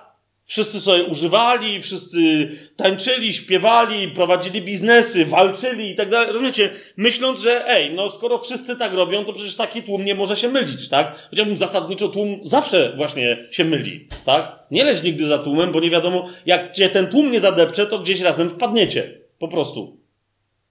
Tak? Noe był jednym, jedynym człowiekiem, który pozostał nieskażony, jak o tym mówi Biblia. No, nie będziemy teraz tego cytować, bo wiem, mieliśmy już parokrotnie te, te, to rozważania. Te rozważania, ale był ostatnim człowiekiem na ziemi, który, który był zachowany nieskażony fizycznie, e, duszewnie, a nawet duchowo, tak? Ponieważ też oddawał e, cześć Panu. A więc Bóg przyszedł z oczyszczeniem dla ziemi w ostatniej chwili, tak? Przyszedł wcześniej, może więcej ludzi by się uratowało, ale wtedy inni by krzyczeli, że no, no właśnie, tak? W związku z tym do końca zostawił ludziom wolność. Ale ponieważ gdyby także Noe umarł, a po nim nie byłoby już żadnego ludzkiego stricte potomka, to nie mógłby przyjść w pewnym momencie wybawiciel, bo nie miałby jako kto przyjść. Rozumiecie o co mi chodzi? Nie byłoby nikogo czystego na ziemi. To, to po prostu zostałyby same duszewne, duchowe, e, fizyczne hybrydy, tak? W tym kontekście naprawdę jeszcze raz, jak Pan Jezus mówi e, o, ostatnich czasach tuż przed swoim przyjściem, e, jak, jak mówi, że wiecie, odwołuje się do dni Noego i mówi, że będzie jak za dni Noego, to, to naprawdę miejmy cały czas w pamięci szeroki kontekst tego, co to znaczy będzie jak za dni, jak za dni Noego jak mówiłem o tym ożywieniu antychrysta i o tam jeszcze, znaczy obrazu, e, obrazu bestii, czy obrazu zwierzęcia, wiecie, jak daleko możemy być dzisiaj w porównaniu na przykład z 50 lat wstecz, 1000 lat wstecz, jak daleko dzisiaj możemy być od tego czasu, skoro, kiedy to się wydarzyło? Dwa, trzy tygodnie temu, podczas konferencji high-tech w Arabii Saudyjskiej został zaprezentowany robot humanoidalny. Ja nie wiem co, no tam było masa naprawdę poważnych, bardzo bogatych, topowych na świecie, tak, inwestorów, mm, bo niektórzy tam zarzucali, że ten robot, tam ktoś stał z tyłu i gadał przez mikrofon. No rozumiem, że jak tam są inwestorzy, to mają dostęp do czegoś więcej, żeby i są pewni, że tam nie ma wiecie, jakiegoś prymitywnego oszustwa. Otóż został zaprezentowany robot humanoidalny z y, mimiką twarzy, z różnymi tam y, rzeczami, który rozmawiał z prowadzącym tą konferencję. I w trakcie trwania tej konferencji, nieważne na ile inteligentny czy tam samodzielny jest ten robot, chodzi mi o to, że w trakcie trwania tej konferencji ten robot otrzymał obywatelstwo Arabii Saudyjskiej przez władze Arabii Saudyjskiej. Chodzi mi o to, że rozumiecie, nawet jeżeli to nie jest jeszcze taki robot, rozumiecie, żeby coś miał działać, chodzi mi o to, że to jest symboliczny gest, bardzo jasny symboliczny gest, tak? Jeżeli można, bo obywatelstwo oznacza, no rozumiesz, tak? No załóżmy, że ja jestem obywatelem Arabii Saudyjskiej i ten robot. Wobec prawa Arabii Saudyjskiej, e, naszych, wiecie, obowiązków, możliwości, swobód, jaka jest między nami różnica? Żadna, tak? Żadna. no to teraz, jeżeli robota można, wiecie, obdarzyć e, błogosławieństwem państwowym i obywatelstwem, to nie można na przykład pół świni, pół orła, pół człowieka, tak? E, z, z mózgiem wspomaganym jakimiś procesorami i tak dalej, i tak dalej. Zobaczcie, gdzie jesteśmy, tak? I e, być może takie historie gdzieś tam w historii ludzkości się działy, być może na innym e, poziomie. My teraz w to nie będziemy wnikać. W każdym razie z historii biblijnej wynika, że Bóg zainterweniował przy pomocy potopu. Po co? Aby ochronić swój pierwotny plan. Powiedział: Dam wam to wam dam, tylko muszę w ogóle komu dać. Muszę mieć komu dać. Dlatego to był gest nie zniszczenia ludzkości, ale właśnie uratowania ludzkości wobec tego, że była już prawie zniszczona. Jest to jasne, co mówię? Super. I teraz y, otwórzmy sobie księgę, skoro już o tym mówimy, księgę rodzaju szósty rozdział, ale właśnie nie po to, żeby rozważać, co się tam wydarzyło, Tylko, że Bóg wyraźnie, e, widzicie, e, to jest jeden z tych momentów, gdzie Bóg nie mówi wprost do Noego, że on miał przymierze z Adamem, no ale nie musi mówić Noemu, który jest dosyć niedalekim od Adama e, potomkiem, że tamten miał przymierze.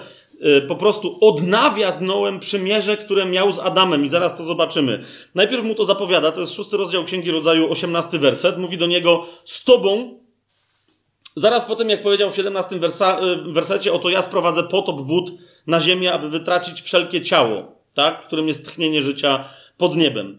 E, mówi, ale z tobą zawrę moje przymierze i wejdziesz do arki ty i twoi synowie i twoja żona i żony twoich synów z tobą i ze wszystkich zwierząt tam weźmiesz i tak dalej. Ale widzicie o co chodzi, tak? Tu już Bóg wyraźnie posługuje się słowem, sformułowaniem przymierze, zawrę z tobą przymierze. Czym sobie Noe zasłużył na to przymierze?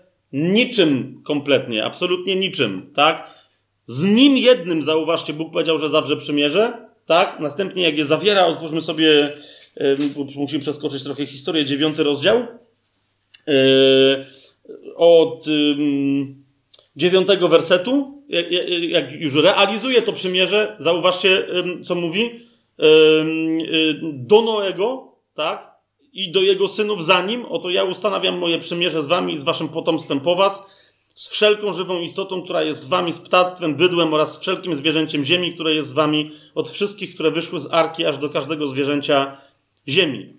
Y, ustanowię moje przymierze z wami, nie będzie już więcej zgładzone wszelkie ciało wodami potopu ani nie będzie już więcej potopu, który miałby zniszczyć e, ziemię. Więc Bóg mówi, że pewnych rzeczy już nie zrobi. Tak? Nie dlatego, że po prostu nie zrobi.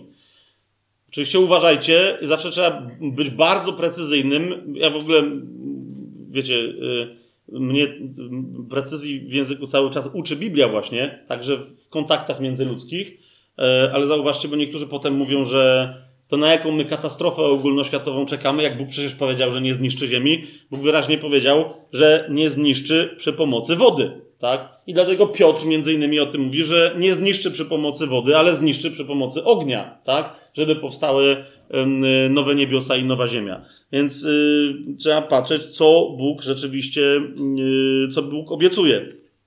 Y, podaje znak przymierza w dwunastym wersecie. To jest znak przymierza, który ja ustanawiam między mną a wami, między wszelką żywą istotą, która jest z wami na wieczne pokolenia.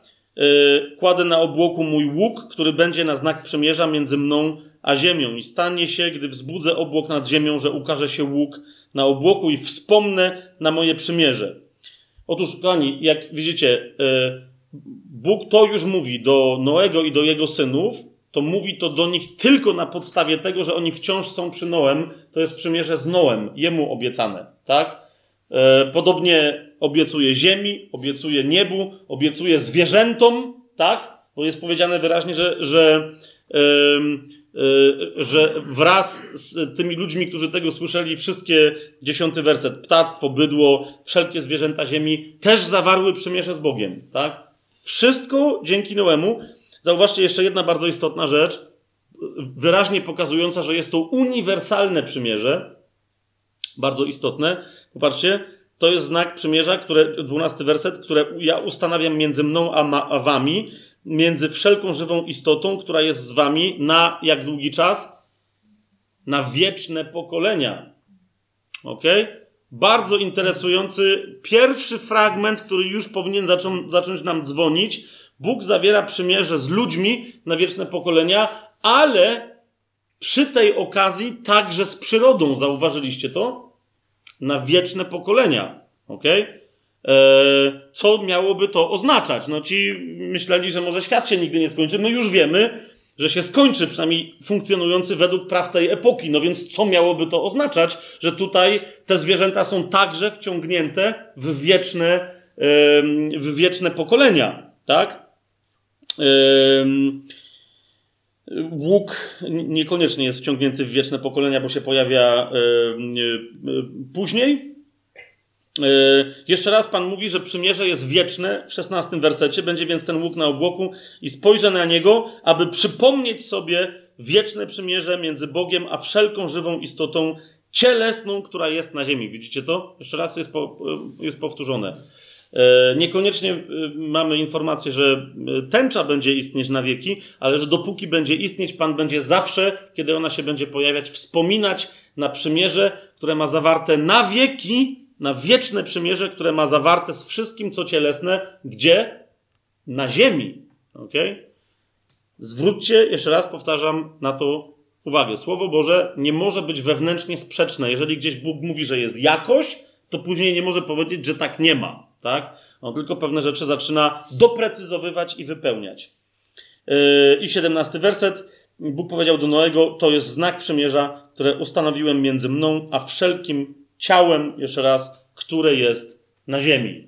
Tak? Bóg zawiera przez Noego yy, yy, przymierze, przymierze miłosierdzia. I widzicie, Dzięki niemu to przymierze dotyka nie tylko wszystkich ludzi, ale wszelkiego stworzenia. Teraz zwróćcie uwagę, nie będę teraz tego rozwijał, ale już chociażby z tego powodu zwróćcie uwagę, jak Jezus w jednej z Ewangelii, e, w wielkim nakazie misyjnym mówi idźcie i nauczajcie wszystkie narody, a w innym miejscu e, mamy idźcie i, i, i głoście komu?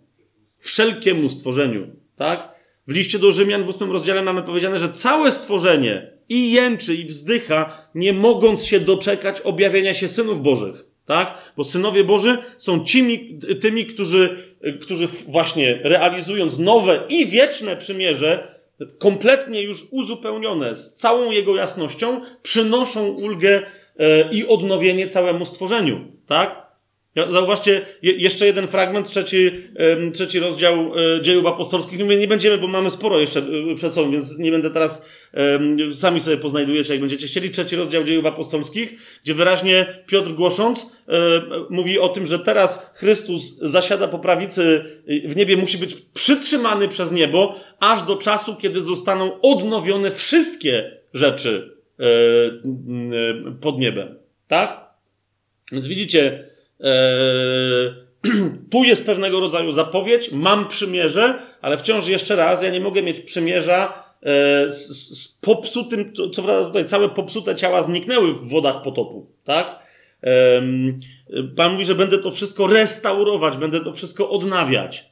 Tu się to dopiero zaczyna, ale widzicie, to wieczne przymierze, już tu pada, pada słowo wieczne przymierze i mamy historię związania się wiecznego przymierza z cielesnością, tak? Nie z przebywaniem jakichś duszyczek e, w, w jakiejś tam bliższej czy dalszej przeszłości na jakichś niejasnych duchowych obłokach, tak?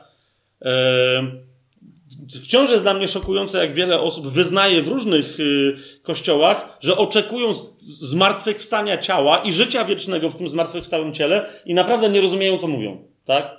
Jak im, I potem mówię, że to wiesz, Jezus zmartwychwstał i my wszyscy czekamy na zmartwychwstanie cielesne, to się okazuje, że oni po prostu y, mówią, co mówią, ale wierzą w Platona, tak? Że to, co cielesne, to jest syf. Dopiero jak wszystko będzie kompletnie duchowe i kompletnie niematerialne, to nie, nie, nie. Bóg jest duchem. My Mamy duchową naturę, jesteśmy do niej przeznaczeni, ale jesteśmy przeznaczeni także do tego, żeby być materialnie odnowieni w stronę ducha, żeby zmartwychwstać w ciałach. Ciałach, co prawda, duchowych, jak mówi pierwszy list do Koryntian, tak, że to będą duchowe ciała, ale to będą takie same ciała, jak ten sam list mówi, które miał Pan Jezus. Zapamiętacie, Pan Jezus powiedział: Ja nie jestem duchem. Czy macie coś do jedzenia, tak? Zobaczcie, że jem, to, to, to była taka zobaczcie, że jem, tak? Nie przelatuje to przeze mnie, a zatem mam konkretny rodzaj e, ciała. Nie, nie jestem zjawą, która jest takim dobrym hologramem, że wygląda jakby była prawdziwa, ale można przeze mnie machnąć. Nie. Zjem sera, zjem miodu, zjem rybę i to po prostu, i, i to sobie przyswoję. A że przechodzę przez drzwi, no to drzwi mają problem, nie ja. tak? Drzwi są w gorszym rodzaju materii niż niż moje ciało, które jest ciałem duchowym. Ale jeszcze raz powtarzam, to jest ciało duchowe, a nie duch sam w sobie. E, jasne? Okej. Teraz następne przymierze, o jakim yy, słyszę, bo, bo, teraz widzicie, czyli Bóg uratował ludzkość, tak? Bóg uratował ludzkość przed katastrofą. Szatan widział, że dobra, to już tak to nie zrobimy, bo za każdym razem, jak będę próbował wybić wszystkich ludzi, e, no to mi nie wychodzi. Więc szatan odpuścił, a wtedy Bóg zawarł przymierze z kolejnym człowiekiem, mówiąc mu, zdradzając mu kolejny fragment planu. To kolejne przymierze jest kolejną, jeszcze bardziej precyzyjną obietnicą, ale też ujawnieniem kolejnej części planu, jak jednak to, co wam obiecałem w raju, jak jednak to zrealizuje, tak? Jest to oczywiście przymierze abrahamowe, czyli Księgę Rodzaju sobie otwórzmy 12 yy, rozdział, pierwszą Mojżeszową 12, yy, 12 rozdział.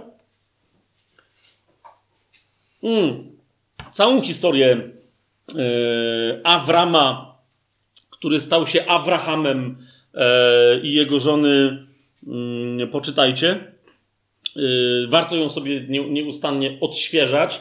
W ogóle nie dotkniemy dzisiaj tematu zmiany imienia, y, która jest, jest wiecie, ujawnieniem autentycznego przeznaczenia y, do tożsamości, nie przeznaczenia, że coś się musi wydarzyć, tylko, tylko prze, przeniesienia człowieka w, w, stronę nowej tożsamości, żeby jeszcze bardziej był zdolny realizować swoje zadania. Dzisiaj tego w ogóle nie dotkniemy, tylko rozważamy same, samo przymierze, jakie Bóg zawarł e, z Abrahamem. Ono e, w wypadku tego człowieka, bo Bóg znowu w nim, jak powiedziałem, e, zawiera uniwersalne przymierze. I to jest przymierze dla całej ludzkości, nie dla Izraela, tak? Nie dla Izraela. Tak, Abraham jest nazwany jako pierwszy człowiek w historii wszechdziejów, jest nazwany Hebrajczykiem. Tak, nie będę teraz pokazywał. Okej, okay, jest nazwany Hebrajczykiem, ale pamiętajcie, że był z Babilonu. Tak? Wyszedł z Ur jakiego? Razem ze swoim ojcem. Z Ur chaldejskiego. Tak? To znaczy należącego do Chaldei. Chaldea to jest Mezopotamia, to jest Babilonia, to jest Babilon po prostu, tak? To interesujące, że ojciec wszystkich Żydów i wszystkich zbawionych jest Babilon, Babilończykiem, prawda?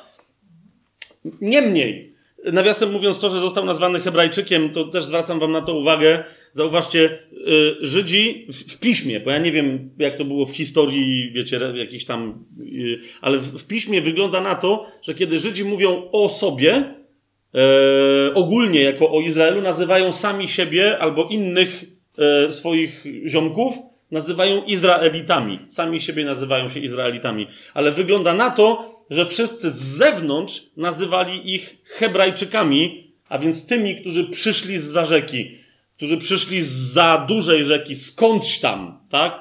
Żydzi zawsze są gośćmi dla, wie, wiecie, wszyscy zawsze jak widzą Żydów, na to wygląda w Biblii, tak? Że to po prostu sama nazwa Hebrajczyk na to wskazuje, że wszyscy zawsze wobec Żydów uważają, że są miejscowi, a że Żydzi są napływowi. Tak? Z zawsze. Gdziekolwiek by się nie pojawili. Żydzi zawsze są nie stąd, dlatego są, dlatego są Hebrajczykami.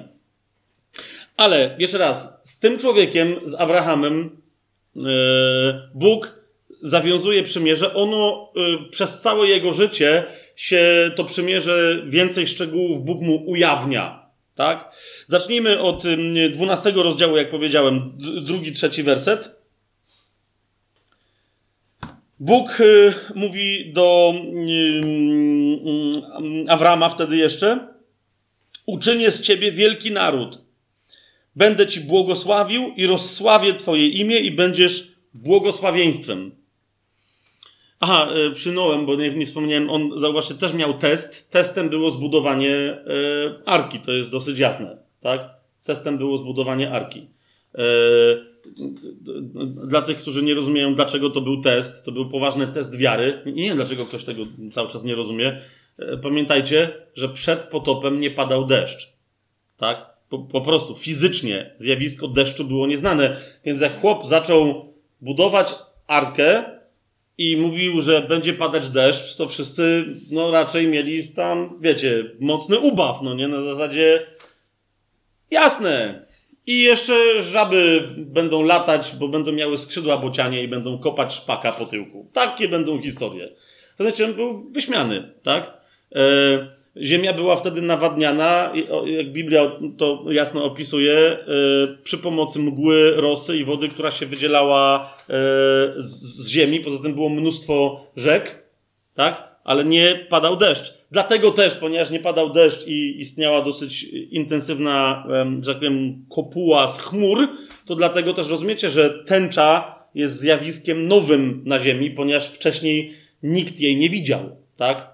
Po prostu był, było inne ciśnienie, inny rodzaj funkcjonowania wody w powietrzu. Nie wiem, co tam się dokładnie działo, bo się ja na tych wszystkich rzeczach nie znam, ale, ale to ze względu na zmianę warunków atmosferycznych także pojawia się tęcza w Biblii. Jasne? Okej. Okay. E, no, także e, Noe budując, e, wiecie, on niekoniecznie budował tę arkę na pustyni, ale budował okręt oceaniczny, no to a tam, wiecie, jak było dużo wody, to pewnie ludzie pływali na łódkach, ale no to było za, znacznie za duże jak na strumyk, czy nawet jakąś większą rzekę, tak? Zupełnie bez sensu. Yy, Okej, okay, ale tu mamy, dobra, Abrahama, tak? Uczynię z ciebie wielki naród, Pan do niego powiedział. Będę ci błogosławił, rozsławię twoje imię i będziesz błogosławieństwem. Później się dowiemy, yy, dla kogo, tak? Ale Pan mówi, to ci gwarantuje, że Tobie będę błogosławił, ale Ty też staniesz się błogosławieństwem. Bardzo interesujące, że jakiś człowiek otrzymuje taką obietnicę. I Pan ją potem rozwija y, w trzecim wersecie i będę błogosławił tym, którzy Tobie będą błogosławić, a tych, którzy przeklinają Ciebie, będę przeklinać. Uwaga, sensacja, w Tobie będą błogosławione wszystkie narody ziemi.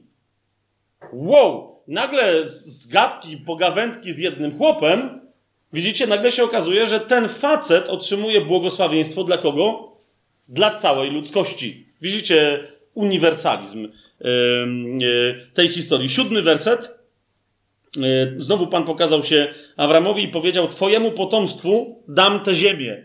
Kolejna bardzo istotna rzecz, tak? Pan mówi, e, że, że, że Ty będziesz błogosławieństwem dla, dla całej ludzkości, ale jednocześnie zauważcie, w tym, w tym przymierzu, który ma charakter no, bardzo mocno uniwersalny, mówi, yy, że niezależnie od tego, jakie będą narody, które otrzymają błogosławieństwo dzięki Tobie, to ci, którzy będą Twoimi potomkami, ci otrzymają tę ziemię. Tak? Bóg mu wskazał ziemię, Kanaan, mówiąc najogólniej, i Abram zbudował tam ołtarz dla Pana, który mu się ukazał.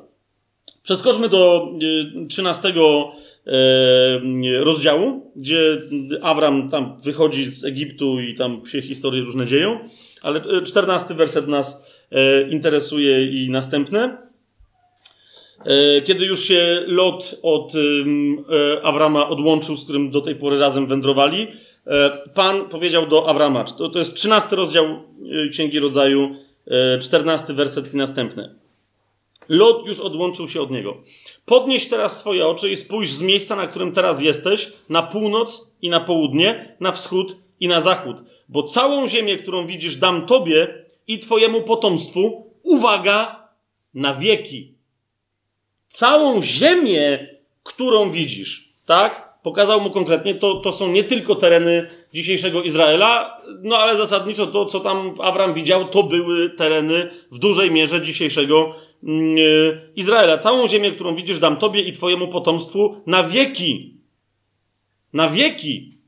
To teraz, niezależnie od tego, jaka to jest obietnica dla niego i że on będzie mieć potomstwo, które będzie trwać na wieki, to jeszcze chodzi o to, że ta ziemia też jest dana na wieki. Dość interesujące, co?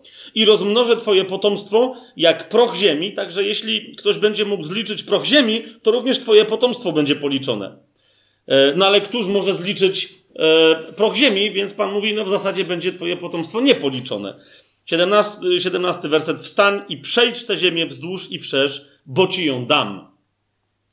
Widzicie? Mamy znowu aspekt błogosławieństwo dla całej ludzkości, e, czas trwania przymierza, które Bóg zawiera, uniwersalne, wieczne przymierze i okazuje się, że wraz z tym wiecznym przymierzem, co się dzieje? Mamy zapewnienie otrzymania ziemi, która będzie dziedzictwem wiecznym. Tak? Jeszcze raz przypomnijcie sobie Ewangelię Mateusza, jak niektórzy, nawet dobra, otwórzmy sobie, yy, otwórzmy sobie Ewangelię Mateusza, bo niektórzy cały czas mówią, że no ale naprawdę skąd to nie, to trzeba rozumieć symbolicznie. Rozumiecie, za każdym razem, jak, jak będziemy wracać tutaj do tych, do tych historii, yy, za każdym razem, tak jak będziecie słyszeć o tym, że ziemia na wieki, ziemia na wieki, twoje potomstwo na wieki otrzyma ziemię na wieki. Zobaczcie piąty rozdział Ewangelii Mateusza. Mateusz 5,5 to jest taki klasyk. Błogosławieni cisi, ponieważ oni, co? Odziedziczą ziemię.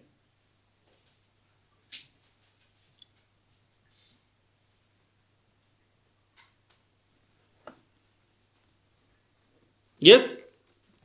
Mateusz 5,5. I wiele, to jest jeden z takich błogosławieństwa są duchowe, czy, czy błogosławieństwa nie są duchowe, są nieprawdopodobnie duchowe, tak? Ale zauważcie, ci, którzy odziedziczą królestwo niebieskie, którzy będą pocieszeni, którzy i tak dalej, odziedziczą ziemię, tak? Cały czas nasze rozumienie w tym względzie powinno być zgodne z tym, co mówi Pismo. Na razie no, Pismo takie dziwne rzeczy nam mówi. 17 rozdział Księgi Rodzaju otwórzmy, bo jeszcze trochę tego mamy do przejrzenia. Czwarty werset.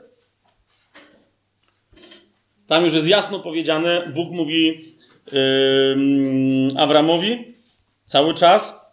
17 rozdział Księgi Rodzaju, czwarty werset następny. Oto ja ustanawiam moje przymierze z Tobą i będziesz ojcem wielu narodów. Ustanawiam moje przymierze z Tobą, tak? Z jedną osobą.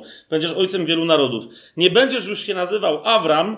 Nie będziemy, mówię, tego tematu rozwijać, tylko chodzi nas interesuje, na razie nas interesuje przymierze i jego znaczenie uniwersalne. Nie będziesz już się nazywał Awram, ale twoje imię będzie Abraham, bo ustanowiłem cię ojcem wielu narodów. Uczynię cię niezmiernie płodnym i od ciebie wywiodę narody i od ciebie będą pochodzić królowie. I utwierdzę moje przymierze między mną a tobą oraz twoim potomstwem po tobie przez wszystkie pokolenia jako co? Jako wieczne przymierze, abym był ci Bogiem i twojemu potomstwu po tobie.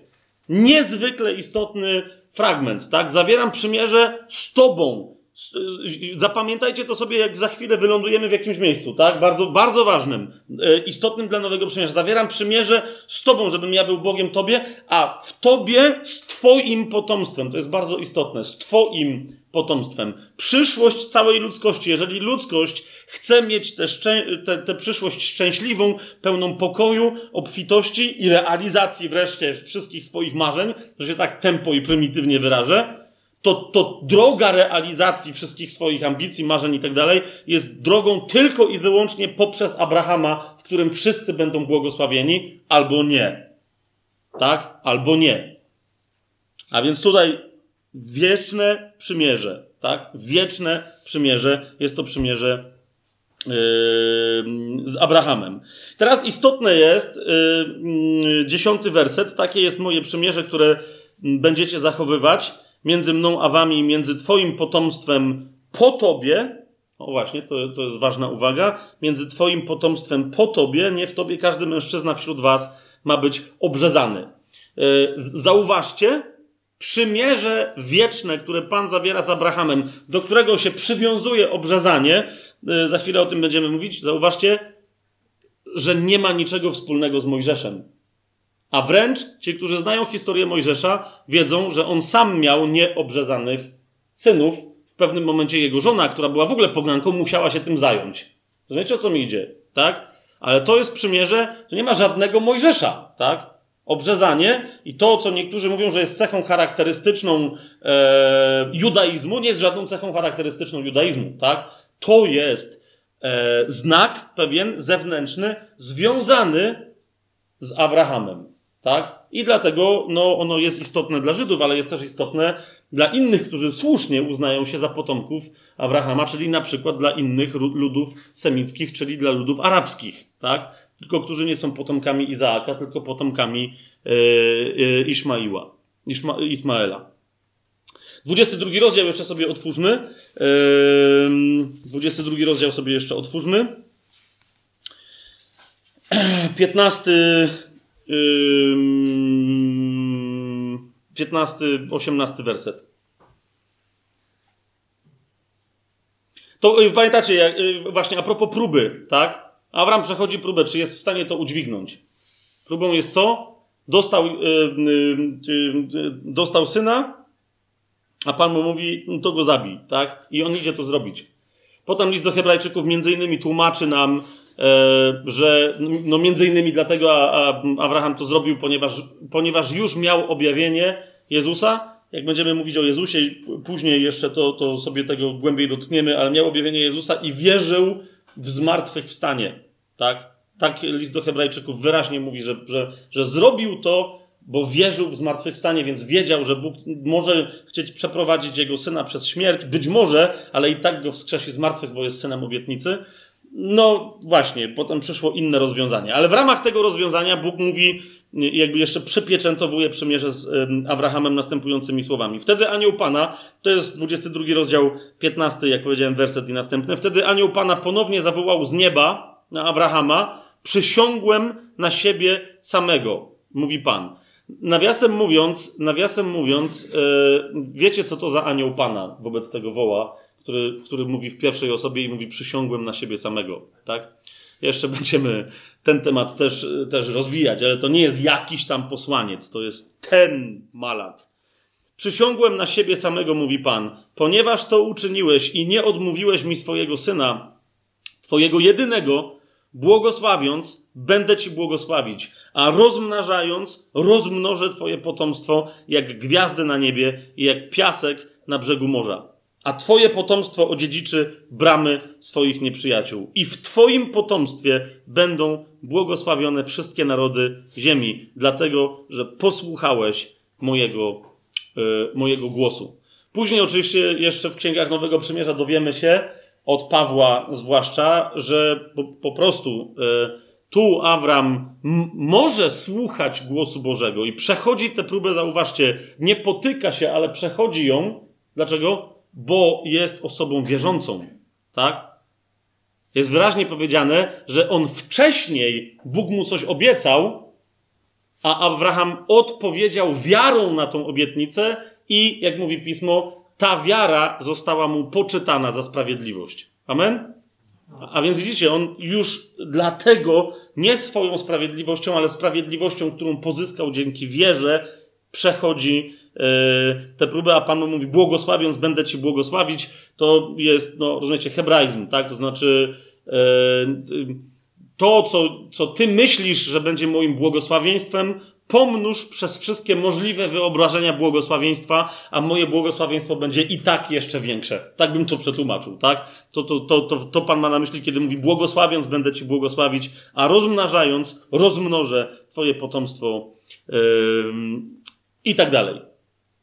I teraz mamy, mamy więc Abrahama i teraz niektórzy mówią, no po nim, niektórzy wskazują, no po nim następuje, no co? No mamy yy, Izaaka, yy, Jakuba, który staje się Izraelem, e, tam się pewne historie pojawiają, tylko my teraz się koncentrujemy na temacie przymierza, a nie na temacie Chrystusa, czyli Hamashia, e, Mesjasza.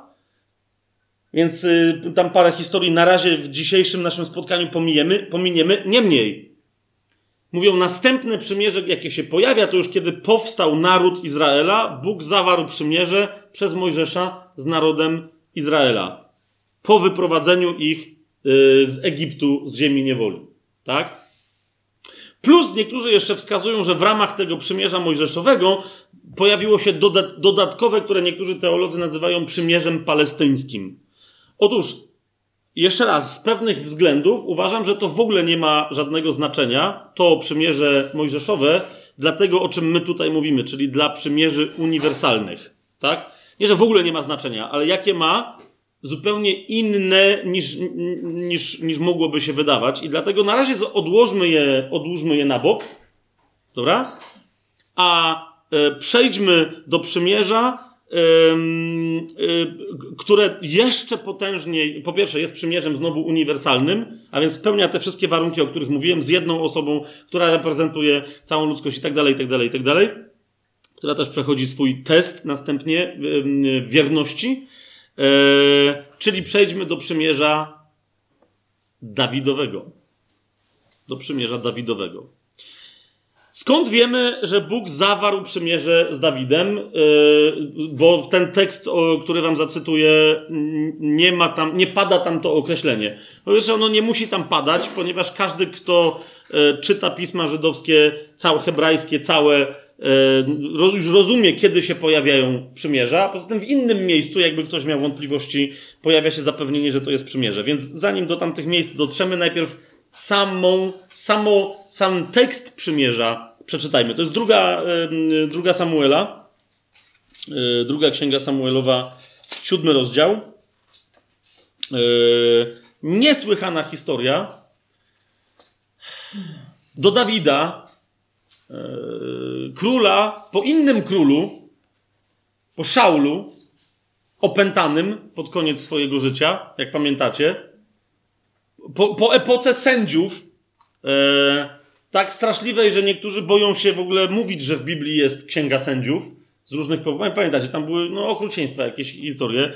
Po, no i po, po, po, po, po Jozułem i tym, przez co on z Izraelem musiał przejść, walcząc w ziemi Kanaan o tę ziemię obiecaną. Po 40 latach plątania się po pustyni Mojżesza, Jozuego, całego Izraela, po właśnie, po ponad 400 latach niewoli w Egipcie i tak dalej. Mamy Dawida, który no po prostu, tak? Reprezentuje, wydawałoby się, naród, chociaż stosunkowo mało e, w całej swojej działalności odnosi się, to jest bardzo charakterystyczne, jak dobrze się mu przyjrzeć, do prawa mojżeszowego. Tak? I teraz do tego króla, który jeszcze, okej, okay, jest kim jest, przychodzi Bóg, to jest siódmy e, e, rozdział tej drugiej Samuelowej, w ósmym wersecie mówi. Y, no tam jest y, pierwsze zdanie, y, teraz więc tak powiesz mojemu słudze Dawidowi, bo to, wiecie, prorok przechodzi do, do Dawida, ale tu zaczyna się właściwe proroctwo, które jest po prostu oświadczeniem, że oto Bóg zawiera, zawiera no właśnie, kolejne przymierze, tylko które, jeszcze raz, bazuje na tych wszystkich poprzednich. Na Adamowym, na przymierzu Noego, na przymierzu Abrahama, teraz z Dawidem kontynuuje swoją myśl, tak? Posłuchajcie. Tak mówi Pan zastępów. Wziąłem ciebie z owczarni, gdzie chodziłeś za owcami, abyś był wodzem nad moim ludem, nad Izraelem. I byłem z tobą wszędzie, dokądkolwiek chodziłeś. Wytraciłem przed tobą wszystkich twoich wrogów i uczyniłem twoje imię wielkim, jak imię wielkich ludzi, którzy są na ziemi. Ustanowię miejsce dla mojego ludu Izraela i zasadzę go tam, by mógł mieszkać na swoim miejscu i nie poruszy się więcej, ani już nie będą go uciskać synowie nieprawości jak dawniej. Zauważcie, przymierze zaczyna się od obietnicy danej Dawidowi, że jeżeli, kiedy już Pan znajdzie, nie znajdzie, bo, bo ono już jest znalezione, ale przyprowadzi Izraela na swoje miejsce, to ustanowi go tam zasadzi go tam na stałe. Zasadzi to znaczy, że on zapuści tam korzenie i nikt go stamtąd nie wyrwie. Jedenasty werset, czytamy dalej. Od czasu, kiedy ustanowiłem sędziów nad moim ludem Izraelem i dałem ci odpoczynek od wszystkich twoich wrogów. Tobie też Pan oznajmia, że zbuduje tobie dom. Uwaga. E, po tym, co się wydarzyło mm, e, na górze Synaj, księga Wyjścia, druga księga Mojżeszowa mm, od dziewiątego bodaj rozdziału przez parę e, to opisuje, tak? Po tym przymierzu. Tu mamy króla, który jest konkretnie królem Izraela. Bardzo łatwo jest tym, którzy są Izraelitami, tak? Pomyśleć sobie, zauważcie, Pan dał nam prawo, mamy, ma, tylko my mamy wiedzę, co trzeba robić, żeby Boga zadowolić. Teraz jeszcze Pan nam wybiera króla, któremu zaczyna coś obiecywać, nie tylko, że jemu zbuduje dom, na to wam zwracam uwagę, to jest nasz król, to jest żydowski król. Zobaczcie, tobie też Pan oznajmia, że zbuduje ci dom i czytamy dalej, gdy się dopełnią twoje dni i zaśniesz ze swoimi ojcami, wzbudzę po tobie twojego potomka, który wyjdzie z twojego wnętrza i umocnię jego królestwo. O, i tu się wreszcie pojawia ujawnienie tego istotnego szczegółu, że wieczne przymierze będzie związane z królestwem. Ale zaraz, powiesz, zaraz, to jest żydowski król, Bóg jemu coś obiecuje, jego domowi i jakiemuś je, jego żydowskiemu królestwu. Tak? Zresztą, to wiecie, nawet jak Jezus do nieba szedł, to pytają go uczniowie stojący, no to teraz ustanowisz wreszcie dla nas Żydów twoje królestwo, czy co się jeszcze ma dziać, bo zdaje się, że odjeżdżasz na jakiś czas. A to wszystko ma miejsce tu. Tutaj pojawia się informacja o umocnieniu domu Dawida i królestwa jego potomka. Czytamy dalej, 13 werset. On, tenże potomek, zbuduje dom dla mojego imienia, a ja utwierdzę tron jego królestwa na wieki. Widzicie to? Teraz yy, yy, między innymi przez Będziemy dalej czytać to, tą obietnicę, tylko i to przymierze, ale pamiętajcie, Żydzi naprawdę, rozumiecie, to jest coś nieprawdopodobnego. Jak potem zobaczycie, czytając dalej ten rozdział, jak Dawid na to zareagował, jak Bóg może być łaskawy, jest coś nieprawdopodobnego. Bardzo łatwo jest, będąc Żydem, będąc z pochodzenia etnicznie potomkiem tego narodu, którego królem był Dawid, bardzo łatwo jest się ucieszyć, ale jednocześnie stać się ekskluzywistą. Rozumiecie? Musisz być Żydem, żeby mieć przymierze wieczne, bo widzicie, że to przymierze jest wieczne. Tak? Królestwo, które tu jest opisane i obiecane, jest królestwem na wieki. Pan mówi: Ja będę mu ojcem, a on będzie mi synem. Jeśli zgrzeszy, no i tu niektórzy mówią, zwłaszcza Żydzi mówią, no to widzicie, wy mówicie, że wasz Jezus e, był bez grzechu, no to w takim razie, to, to przecież nie o nim tu jest mowa. To, to musi być mowa o Salomonie. To o Salomonie Bóg powiedział, bo on jest potomkiem Dawida, bezpośrednim, że on zbuduje świątynię i, jemu też Bóg da tron który, i królestwo, które będzie trwać na wieki. No, Okej, okay, ja już pomijam wiele innych rzeczy, ale sama historia pokazuje, że Salomonowi za, za bardzo Bóg y, na wieki niczego nie utrwalił, tak? A tu język hebrajski jest naprawdę potężnie yy, wieloznaczny, a przynajmniej dwuznaczny.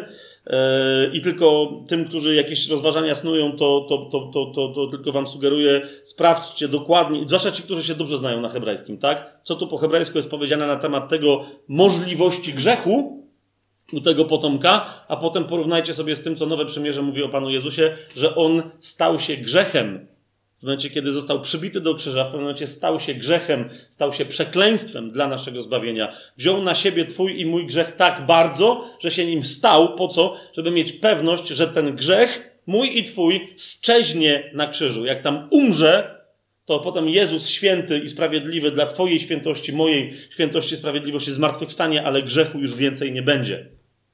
Jasne? Więc to tylko e, tu, a propos związków Jezusa z grzechem. Jezus był bez grzechu, ale w pewnym momencie, nie zaciągając osobistej odpowiedzialności, wziął jednak nasz grzech na siebie. A więc Bóg mówi: Ja będę mu ojcem, a on będzie mi synem. Ja będę mu ojcem, a on będzie mi synem. Twój syn, Dawidzie, potomek z twoich lędźwi. Tak? Bo tam jest do, niekoniecznie proste stwierdzenie, że to musi być twój bezpośredni syn. Tak? Ja będę mu ojcem, a on będzie mi synem. Jeśli zgrzeszy, skarcę go rózgą ludzką i razami synów ludzkich. Tak? Skarcę go rózgą ludzką i razami synów ludzkich. Lecz moje miłosierdzie nigdy od niego nie odstąpi, tak jak je na przykład cofnąłem od Szaula, którego odrzuciłem przed tobą. I teraz uważajcie, bo tu się zaczyna najwspanialsza jazda. I twój dom, i twoje królestwo będą utwierdzone na wieki przed Tobą, a Twój tron będzie trwać na wieki. Twój tron, Twój dom, Twoje królestwo będą utwierdzone na wieki. Twój tron będzie trwać również na wieki. Dom, królestwo i tron. Dom, królestwo i tron. Jeszcze raz powtórzę. Dom, królestwo i tron.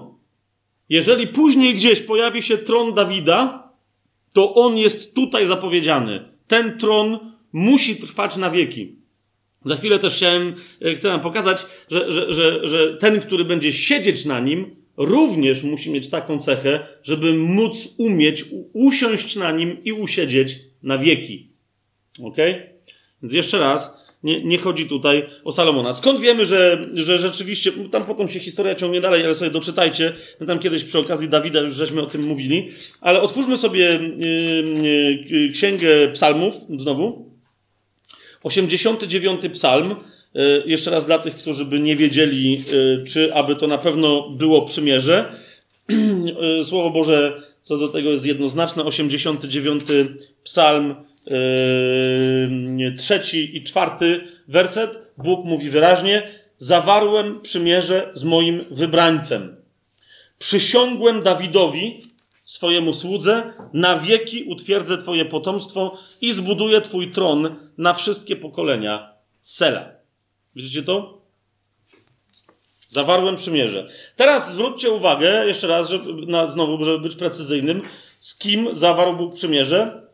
Z moim wybrańcem. Dlatego Dawidowi obiecuje, bo niektórzy mówią, że to przymierze z Dawidem wcale nie było zawarte z Dawidem. I że, no bo to wcale w tym, w, w tym przymierzu i w tej obietnicy to nie Dawid jest wybrańcem, ale jego potomek.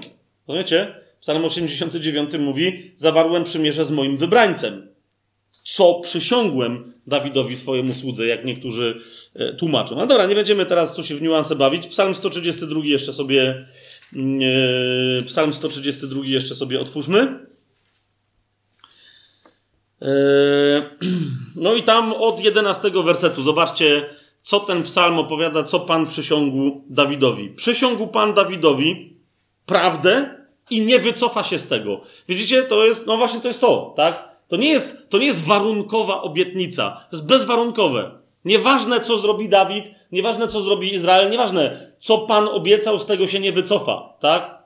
To jest uniwersalne przymierze. I teraz co? Przysiąg Pan Dawidowi prawdę i nie wycofa się z tego. Z owocu Twoich bioder posadzę na Twoim tronie. Widzicie to? Z owocu Twoich bioder posadzę na Twoim tronie. A więc to musi być ktoś z rodu Dawidowego. Dalej. Jeśli twoi synowie będą strzegli mojego przymierza i moich świadectw, których ich nauczę, to wtedy i ich synowie aż na wieki będą siedzieli na twoim tronie. Tu niektórzy mówią, że no co, tu jest warunek. Nie, nie, nie, nie. Pan powiedział wyraźnie, z owocu twoich bioder posadzę na twoim tronie. A inni synowie, jak będą też chcieli siedzieć na tym tronie, no to oni muszą wejść w grę, tak? Muszą usłuchać przykazania tego, który na pewno na tym tronie będzie siedzieć, czyli Mesjasza, tak? To, to, to, tu, tu nie ma warunku, czy w ogóle ktoś zasiądzie, tylko czy wszyscy synowie Dawida zasiądą wraz z tym jednym, który zasiądzie na pewno. Teraz czytamy dalej, trzynasty werset i dalej. Pan bowiem wybrał Syjon i upodobał go sobie na mieszkanie. To będzie mój odpoczynek aż na wieki. Stop, kropka. Dziękuję bardzo. Syjon będzie trwać na wieki. Po, po, prostu, Pan sobie wybrał to miejsce i teraz, niezależnie od tego, że ono, jak inni prorocy mówią wyraźnie o tym, będzie wyglądać inaczej, a więc geografia tam się zmieni, to samo miejsce jest centrum y, Ziemi. Po, po prostu. Czy się to komuś podoba, czy nie. I dlatego tam teraz takie straszliwe zamieszanie duchowe trwa. Niezależnie od tego, yy, nawet, że objawienie po prostu wyraźnie sugeruje, że Jerozolima, właśnie ta, to święte, wybrane miasto, jest dzisiejszą duchową, jest dzisiejszym duchowym Egiptem i Babilonem, Babilonem naraz, tak? Księga Objawienia tak mówi to tak nie będzie zawsze. Jest tak dlatego, bo tam się toczy, tam jest największy duchowy kocioł wszelkiego um, syfu, bo, bo naprawdę diabeł myśli, że jeszcze coś tam ugra. Pan wybrał Syjon i upodobał go sobie na mieszkanie. To będzie mój odpoczynek aż na wieki. Tu będę mieszkał, bo go sobie upodobałem. I teraz dalej czytamy. Będę obficie błogosławił jego żywność, a jego ubogich nasycę chlebem. Uważajcie, jego kapłanów przyodzieje zbawieniem, a jego święci będą wołać radośnie. A z Nowego Przymierza my już wiemy, kto jest królewskim kapłaństwem, kto będzie królować i, kto, i którzy to będą kapłanami e, Chrystusa, e, którzy będą królować z nimi i, i, i kapłanić, że tak powiem, e, na wieki. To będą ci święci, którzy właśnie. Mm, e, to będą ci kapłani, którzy są przeodziani zbawieniem, a nie religią. Po, po prostu, tak? Ten psalm jest tu genialny pod tym względem. I dalej, tam sprawię, że zakwitnie róg Dawida, tam zgotuję pochodnie mojemu pomazańcowi. Tu się pojawia bardzo istotne postać Chrystusa samego we własnej osobie. Nie jakiegokolwiek, ale tego jednego. Hamashia, Chrystus, pomazaniec, Mesjasz. Okryje jego nieprzyjaciół wstydem, ale nad nim rozkwitnie jego korona. Teraz widzicie, yy, dlaczego należy znać te konteksty, żeby na przykład, tak, tylko po prostu skoczmy na chwilę do Łukasza yy, Ewangelii, pierwszy rozdział, kiedy anioł Gabriel przychodzi do Marii i jej mówi, co się to dzieje, tak? To on wystarczy, że jej mówi parę zdań, parę zdawkowych haseł, ponieważ ona zna pismo tak? I nie trzeba jej tego wszystkiego, co. My tu też tylko zdawkowo pewnych rzeczy dotykamy, tak? Ale zauważcie, co on jej obiecuje. Jak ktoś nie zna Starego Przymierza, bo mówi, że tam nie ma niczego interesującego dla Nowego Przymierza, no to dlatego nic w Nowym Przymierzu nie rozumie i potem sobie wymyśla swoje teologie, tak? Pierwszy rozdział yy, Ewangelii Łukasza, 30 werset. Wtedy anioł powiedział do niej: Nie bój się, Mario, znalazłaś bowiem łaskę u Boga. Oto poczniesz w swoim łonie i urodzisz syna, któremu nadasz imię Jezus.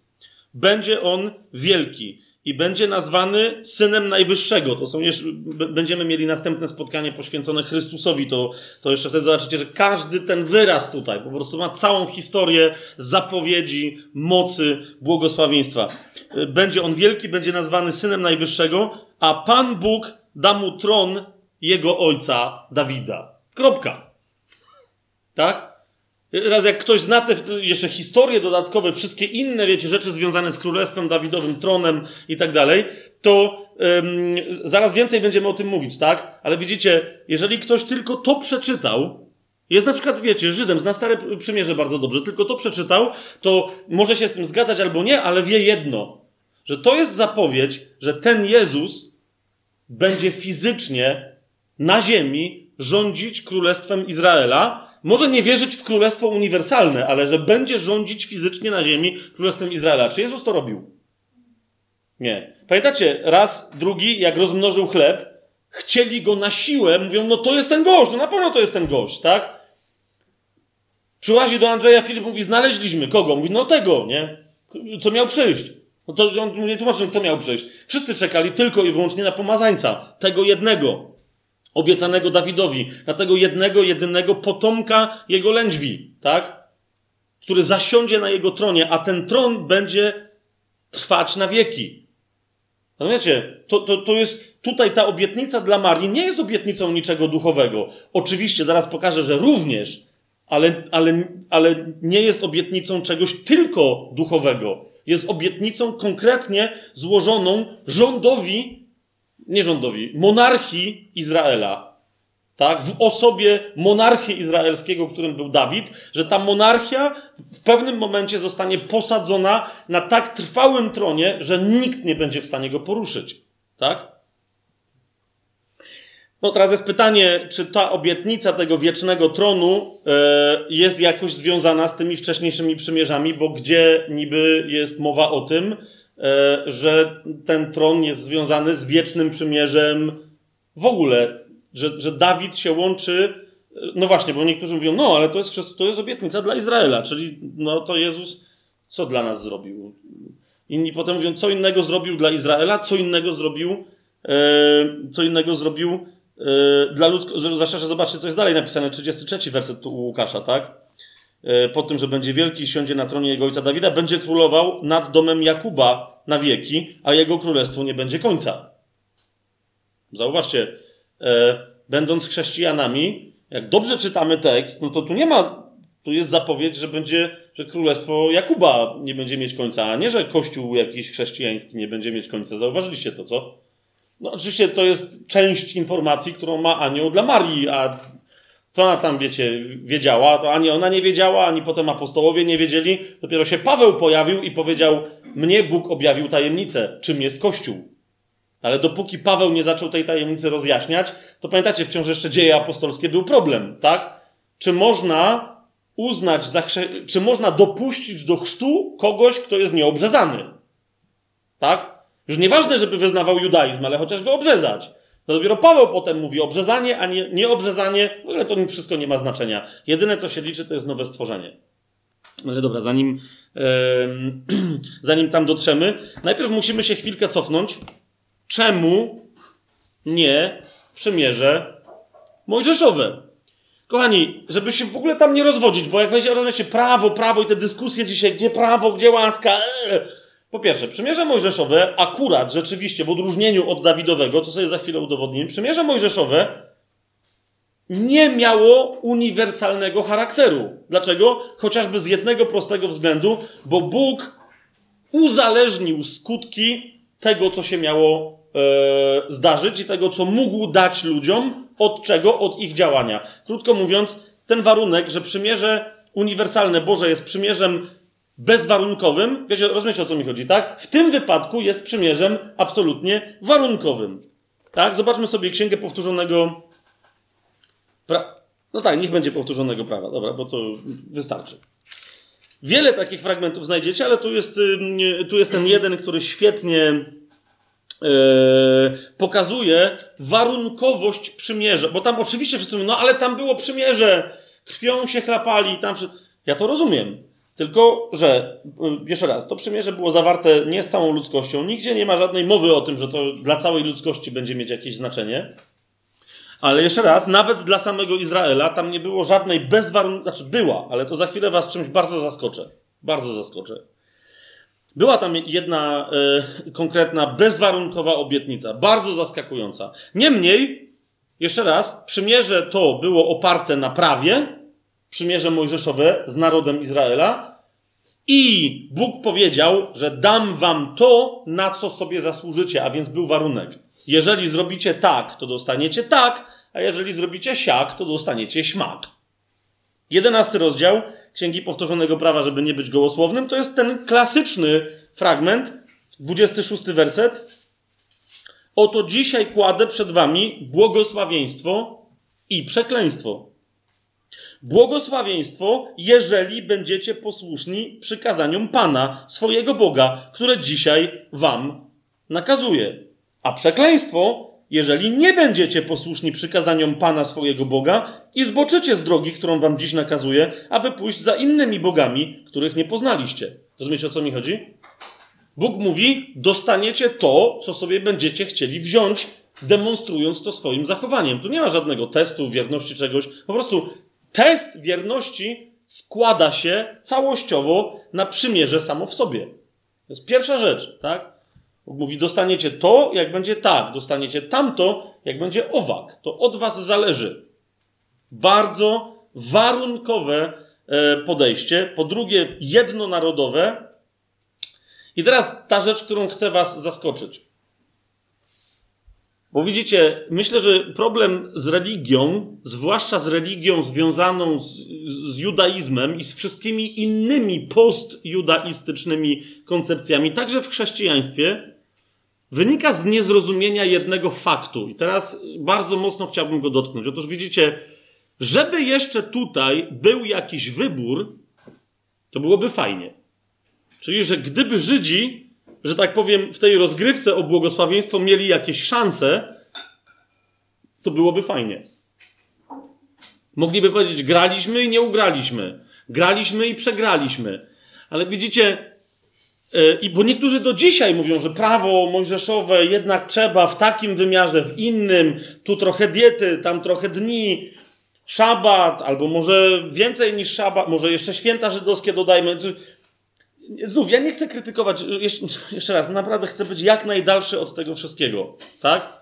Tylko powiedzcie mi, czy naprawdę dzisiaj te rozmowy na temat szabatu, nie szabatu, przestrzegania, nieprzestrzegania, jedzenia tego, nie jedzenia tego i te, czy naprawdę byśmy te wszystkie historie dzisiaj do nich tak podchodzili, gdybyśmy pamiętali o jednym, że Bóg powiedział wyraźnie i po prostu jako proroctwo, które Mojżesz wygłosił, Mojżesz powiedział, to prawo moglibyście rozgrywać, gdybyście mogli, ale nie rozegracie. Po, po prostu. Przegracie. I to jest. Wiecie, w tej samej księdze, którą teraz zacytowałem, w odniesieniu do tych słów, kładę przed Tobą błogosławieństwo i przekleństwo, w tej samej księdze Mojżesz na końcu mówi, no ale prawda jest taka, że przegracie. Jak rozumiecie, on myślę, że był sam zszokowany tym, co się działo, Podkreśla to jednym wersem, bo mi nie wiem, co ja w ogóle gadam. To po co jest w takim razie to prawo? No to po co jest prawo, to się później dopiero okazało. Ale rozumiecie, ani to było realnie przy, przymierze, ani to była realna wolność, żeby móc coś zrobić. Po prostu Bóg widział, że ci ludzie, dopóki nie otrzymają łaski, a łaska przyjdzie dopiero i prawda przez kogo? Przez Jezusa, który jest Mesjaszem, dopóty nie mają szans zrealizować prawa. Dlaczego? Nawet jeżeli część jego zrealizują, to nie zrealizują go całego. A Piotr i Jakub o czym mówią? Wyraźnie. Jeżeli ktoś złamie choćby jedno przykazanie, to przestąpił przeciwko całemu prawu i jest winien Całego. Pa Paweł też o tym mówi. Gdzie się pojawia to proroctwo? Zobaczcie w Księdze Powtórzonego Prawa. Przejdźmy do 29 rozdziału. Dosyć szokująca historia, naprawdę. 29 rozdział, zobaczcie 22, yy, 22 werset. Jeszcze do 21 wersetu jest mowa o tym, że no uważajcie, tak nie róbcie, bo się coś tam stanie, spadnie na was przekleństwo. I niektórzy mówią, że ten 22 werset i dalsze, że to jest jakby wynik ostrzeżenia, że jeżeli wykroczycie przeciwko prawu, to tak się skończy. Ale jeszcze raz, e, po pierwsze, tak z tego tekstu nie wynika, ale mamy inne fragmenty, które wyraźnie pokazują, że to jest proroctwo na temat pewnej przyszłości yy, Izraela. Zobaczcie, 29 rozdział, 22 do 25 wersetu na razie przeczytajmy. Wasze przyszłe pokolenie, wasi synowie, którzy powstaną po was i cudzoziemiec, który przyjdzie z dalekiej ziemi, powiedzą, gdy zobaczą plagi tej ziemi i choroby, którymi Pan ją dotknął, bo siarka i sól tu jest w trend, taki jakby w nawiasie powiedziane, także co oni zobaczą. Jest powiedziane, bo siarka i sól wypalą całą tę ziemię, że nie będzie obsiewana, ani też nie będzie wydawać owocu i nie urośnie na niej żadna trawa, jak w przypadku zniszczenia Sodomy i Gomory, Admy i Seboim, które Pan zniszczył w swoim gniewie i zapalczywości. A więc, 24 werset wraca do tematu, a więc zapytają wszystkie narody, dlaczego Pan tak postąpił z tą ziemią? Cóż to za żar tej wielkiej zapalczywości? I odpowiedzą, ponieważ porzucili przymierze Pana, Boga swoich ojców, które zawarł z nimi, gdy ich wyprowadził z ziemi Egiptu. Widzicie to?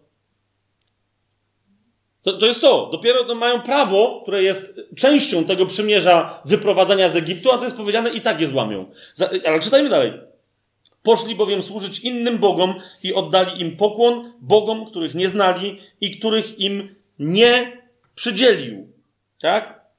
I teraz spójrzcie na 29 y, werset. Po 28, że Pan wykorzenił ich z ich ziemi w gniewie i zapalczywości oraz w wielkim oburzeniu i tak dalej. Tu wyraźnie 29 werset Mojżesz zaznacza, bo mówi, że po prostu nie wie, co jest grane. Tak? Rzeczy tajemne należą do Pana, naszego Boga, a objawione do nas i naszych synów na wieki, abyśmy wypełniali wszystkie słowa tego prawa. I tak czy siak mamy zrobić wszystko, żeby wszystkie słowa tego prawa wypełnić, tak? Ale mówi, ale zważcie, że istnieją za tym, co teraz mówię, jakieś tajemnice. Dlaczego daję takie zaznaczenie? Bo zobaczcie, jakby ktoś jeszcze miał wątpliwości, jak niektórzy mówią, ten 22 werset, trzeci, czwarty poprzed tego rozdziału, to jest tylko kontynuacja ostrzeżenia. Nie, to nie jest kontynuacja ostrzeżenia. Jeszcze raz, Mojżesz mówi, rzeczy tajemne należą do Pana, naszego Boga. Co nam objawił, to nam objawił. I tyle. Na razie mamy przestrzegać za wszelką cenę. Ale 30 rozdział, pierwszy werset. A kiedy spadnie na ciebie to wszystko, błogosławieństwo i przekleństwo, które przedłożyłem przed tobą, coś tam się wtedy wydarzy. Ale jeszcze raz, widzicie to? Mojżesz mówi wyraźnie, zaraz po tym stwierdzeniu rzeczy tajemne należą do Pana. Mówi, każe nam przestrzegać prawa, a ja wiem, że i tak on wie z góry, że nam się to nie uda. Nie rozumiem dlaczego. To po co, się, co jest grane? Mówi, ale na pewno tak się stanie. Będziemy go przestrzegać w jakiejś mierze i w tej mierze będziemy pobłogosławieni, a w jakiejś mierze nie przestrzeżemy go i wtedy będziemy przeklęci. I mówi, więc będzie taka pora, że po prostu już będziemy wiedzieli, że otrzymaliśmy błogosławieństwo, ale także spadło na nas przekleństwo. Yy, czy, czy jest to jasne tutaj? Ten 30 rozdział, pierwszy werset? I teraz uważajcie. Teraz uważajcie, bo właśnie tutaj później pojawia się obietnica, o której yy, większość mówi, że właśnie, że to jest coś innego. Więc mówią, że istnieje przymierze mojżeszowe. Według mnie, jak wam powiedziałem, jest przymierze mojżeszowe, ale ono nie należy do ciągu przymierzy uniwersalnych. Ale oni mówią, ale tu w tym fragmencie pojawia się coś, co właśnie niektórzy teologowie nazywają przymierzem palestyńskim. Głupia nazwa, bo, bo, bo, bo, bo, bo nazwa Palestyna wywodzi się bezpośrednio od słowa Filistyni i od określenia terytorium filistyńskiego, czyli Filistea. E, a później część Judei należąca do Filistynów przez Rzymian była nazywana po prostu Judea Palestina, tak? Judea Filistyna i to się zamieniło w Judea Palestina. E, I stąd potem nazwa Palestyna. Palestyna po prostu jest stwierdzeniem, że tamten kraj należy do Filistynów. Nie, nie należy. Ale o co mi chodzi? Że Pan daje zapowiedź, mówi, jak to wszystko się wydarzy, jak doświadczysz błogosławieństwa wynikającego z prawa, ale też spadnie na ciebie przekleństwo i będziesz już Izraelu rozproszony pośród wszystkich narodów. Zobaczcie, co się dzieje, 30 rozdział, drugi werset. Pan mówi, zawrócisz do Pana, swojego Boga, i będziesz słuchać Jego głosu we wszystkim, co Ci dziś nakazuje. Ty i Twoi synowie z całego swojego serca i całą swoją duszą. Wtedy Pan Twój Bóg wyprowadzi Cię z Twego więzienia i zlituje się nad Tobą i przywróci i zgromadzi Cię ze wszystkich narodów, wśród których Pan Twój Bóg Cię rozproszył. Niektórzy mówią, okej, okay, czyli jednak będzie kiedyś jakieś nawrócenie Izraela i Izrael zacznie słuchać, drugi werset, wszystkiego, co ci dzisiaj nakazuje. A więc zacznie przestrzegać całego prawa. Zgadza się? Okej, okay, ale czytajmy dalej, bo, bo Pan mówi, że dobra, dobra, ale to się dokona w, przez jedną zadziwiającą rzecz. Mówi, choćby czwarty, piąty i szósty werset. Choćby twoi wygnani byli na krańcu nieba, stamtąd zgromadzi cię Pan, twój Bóg, i stamtąd cię zabierze. I Pan, twój Bóg, przyprowadzi cię do ziemi, którą odziedziczyli twoi ojcowie, i posiądziesz ją. Widzicie to? To jest jasna obietnica, która jest nieuzależniona od przestrzegania prawa. Dlatego niektórzy mówią, to jest coś dziwnego. Się pojawia inna historia niż w, całym, w całej koncepcji mojżeszowej. Odzieczy, posiądziesz ją, będzie ci wyświadczać dobro oraz rozmnoży cię bardziej niż twoich przodków. Ale teraz uwaga, szósty werset. Tak? Kiedy to się wydarzy? Wtedy, kiedy Pan, Twój Bóg, obrzeza Twoje serce i serce Twojego potomstwa, abyś miłował Pana, swojego Boga, z całego swojego serca i całą swoją duszą, abyś żył. Rozumiecie o co chodzi? Tu się pojawia jeszcze raz, tak, tu się pojawia przymierze z Izraelem, tak? Ale w którym Pan zaznacza, sami z siebie i swoimi wysiłkami sprowadzicie na siebie w ramach przestrzegania prawa błogosławieństwa trochę, ale także przekleństwo.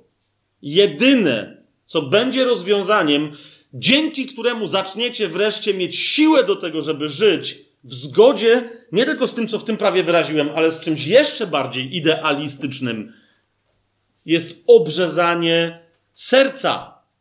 Jest obrzezanie serca. Dlatego otwórzmy sobie list do, do, do, do Galacjan. Yy, no, bo, no bo teraz w tym ciągu możemy w pewnym rzeczom się już wstępnie zacząć przyglądać. List do Galacjan sobie otwórzmy trzeci rozdział. Widzicie, Abraham dostał znak przymierza, które jest przymierzem wiecznym, którym było co? Obrzezanie. Tak? Ale fizyczne. Prawo Mojżesza sprowadziło tylko, powiedziałbym, ujawnienie, czym jest grzech i de facto przekleństwo, bo spadło na ludzi, którzy nie mieli siły przestrzegać prawa. Tak?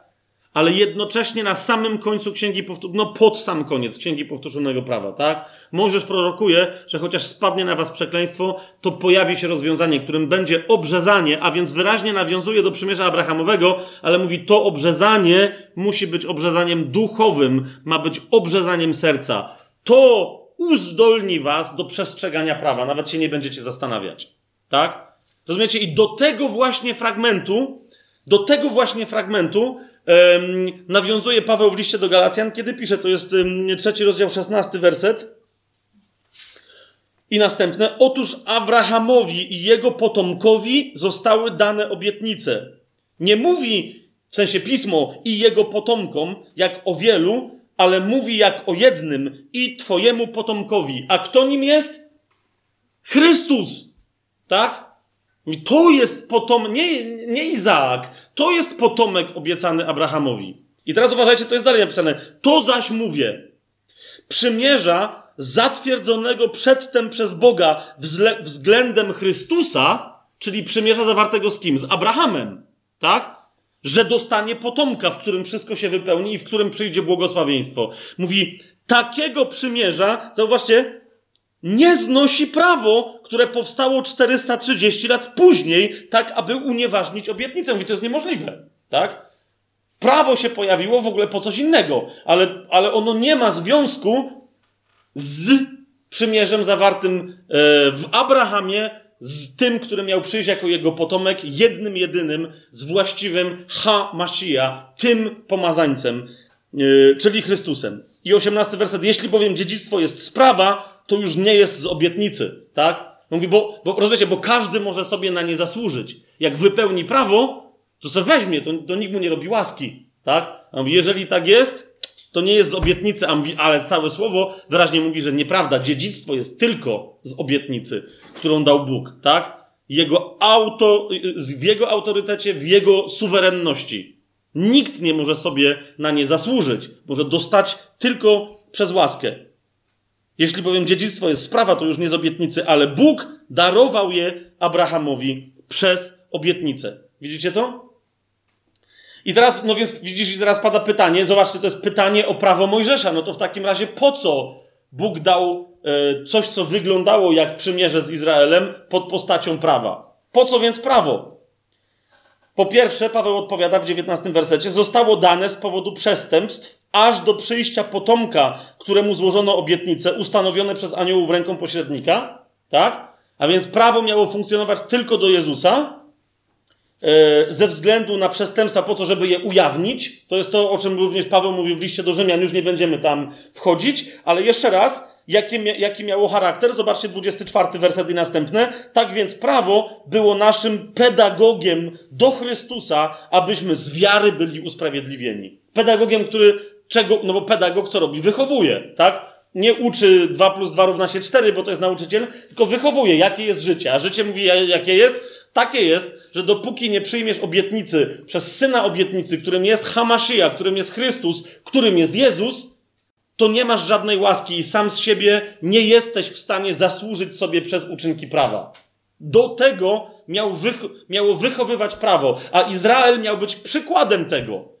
Naród wybrany, naród umiłowany, naród z obietnicami, naród, który jeden, jedyny miał prawo lepsze niż wszystkie dookolne prawa, naród, który miał poznanie tego prawa. Co się działo? Syf, jeszcze większy syf, syf taki, że wszystkie poprzednie i tak dalej, tak? Upadki, nędza, zdrady, odejścia od Boga.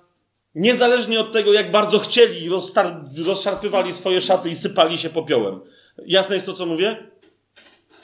Czytamy dalej. Tak więc prawo było naszym pedagogiem do Chrystusa, abyśmy z wiary byli usprawiedliwieni, lecz gdy przyszła wiara, już nie jesteśmy pod pedagogiem. No, jak to jeszcze można inaczej rozumieć? Już nie jesteśmy pod pedagogiem, bo jesteśmy pod kim? Bo jesteśmy pod Chrystusem. Dlatego Chrystus jest wypełnieniem prawa.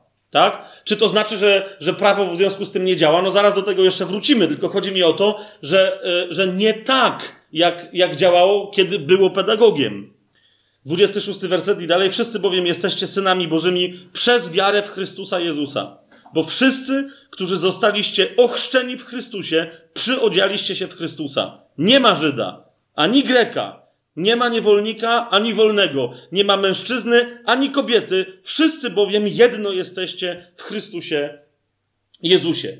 A jeżeli należycie do Chrystusa, to jesteście potomstwem Abrahama a zgodnie z obietnicą dziedzicami.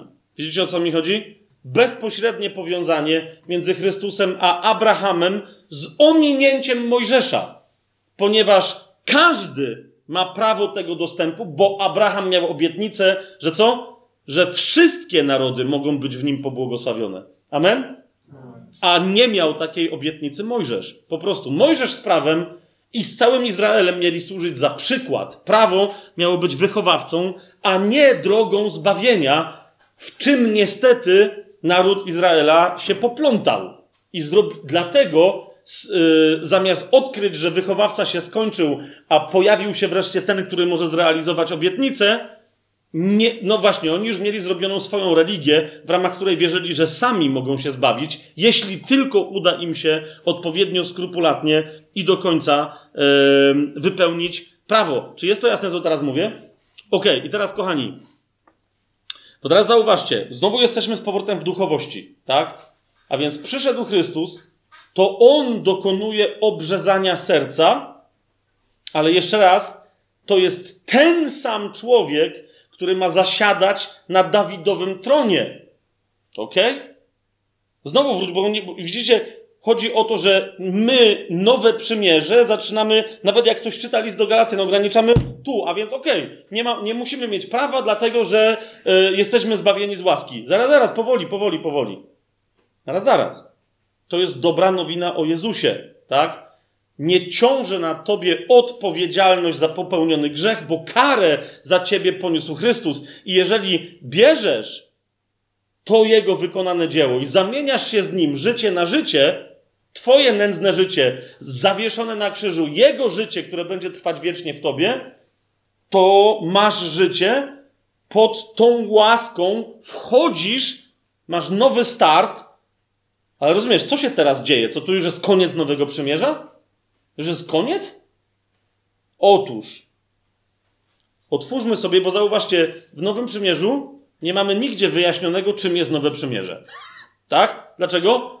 Ponieważ pismo jest całe i ci, którzy pisali Nowe Przymierze, mówili, no, no po co mamy to definiować, skoro wszystko jest w Starym. A więc szybciutko, już jest ponad dwie godziny, tak? Więc super szybciutko. Ale okej, okay, no do, dociągnijmy to do końca, żebyśmy mieli jasność. Zbawienie jest początkiem, a nie końcem. Nowe życie, nowe stworzenie to jest koniec dobrej nowiny o Jezusie jako o Zbawicielu, ale tu się zaczyna dobra nowina o Nim jako o, o Królu, a więc dobra nowina o Królestwie, a zatem dobra nowina o tym, jak my możemy teraz, nie to, że mamy życie, i kiedyś w niebie jakimś będziemy się nim cieszyć, ale że już teraz możemy się nim cieszyć, jakbyśmy żyli w niebie. Tak? I niezależnie od przeciwności, uzyskujemy cierpliwość, bo, bo widzimy oczyma wiary, jakiej obietnicy uwierzyliśmy, i te przeciwności w związku z tym nie robią na nas aż takiego wrażenia, jakby robiły na tych, którzy się boją śmierci, bo są niezbawieni. Otóż, to jedno jedyne miejsce, w którym pojawia się w ogóle zapowiedź, bo wiecie, że w Starym Przymierzu jest tylko jedno jedyne miejsce, w którym jest powiedziane, że będzie kiedyś nowe przymierze. Jedno jedyne, tak? Takie sformułowanie, nowe przymierze. To jest Księga Jeremiasza. Um, jakby jakiś prorok, jakikolwiek inny, nacierpiał się tyle, co Jeremiasz, to myślę, że też by miał pozwolenie od Boga, żeby sobie chociaż raz powiedzieć nowe przymierze. No ale tylko sobie Jeremiasz zasłużył. Dobra, żartuję teraz. żartuję. 31 rozdział Jeremiasza yy, otwórzmy. 31 rozdział Jeremiasza. Yy, I zobaczcie, 31 werset.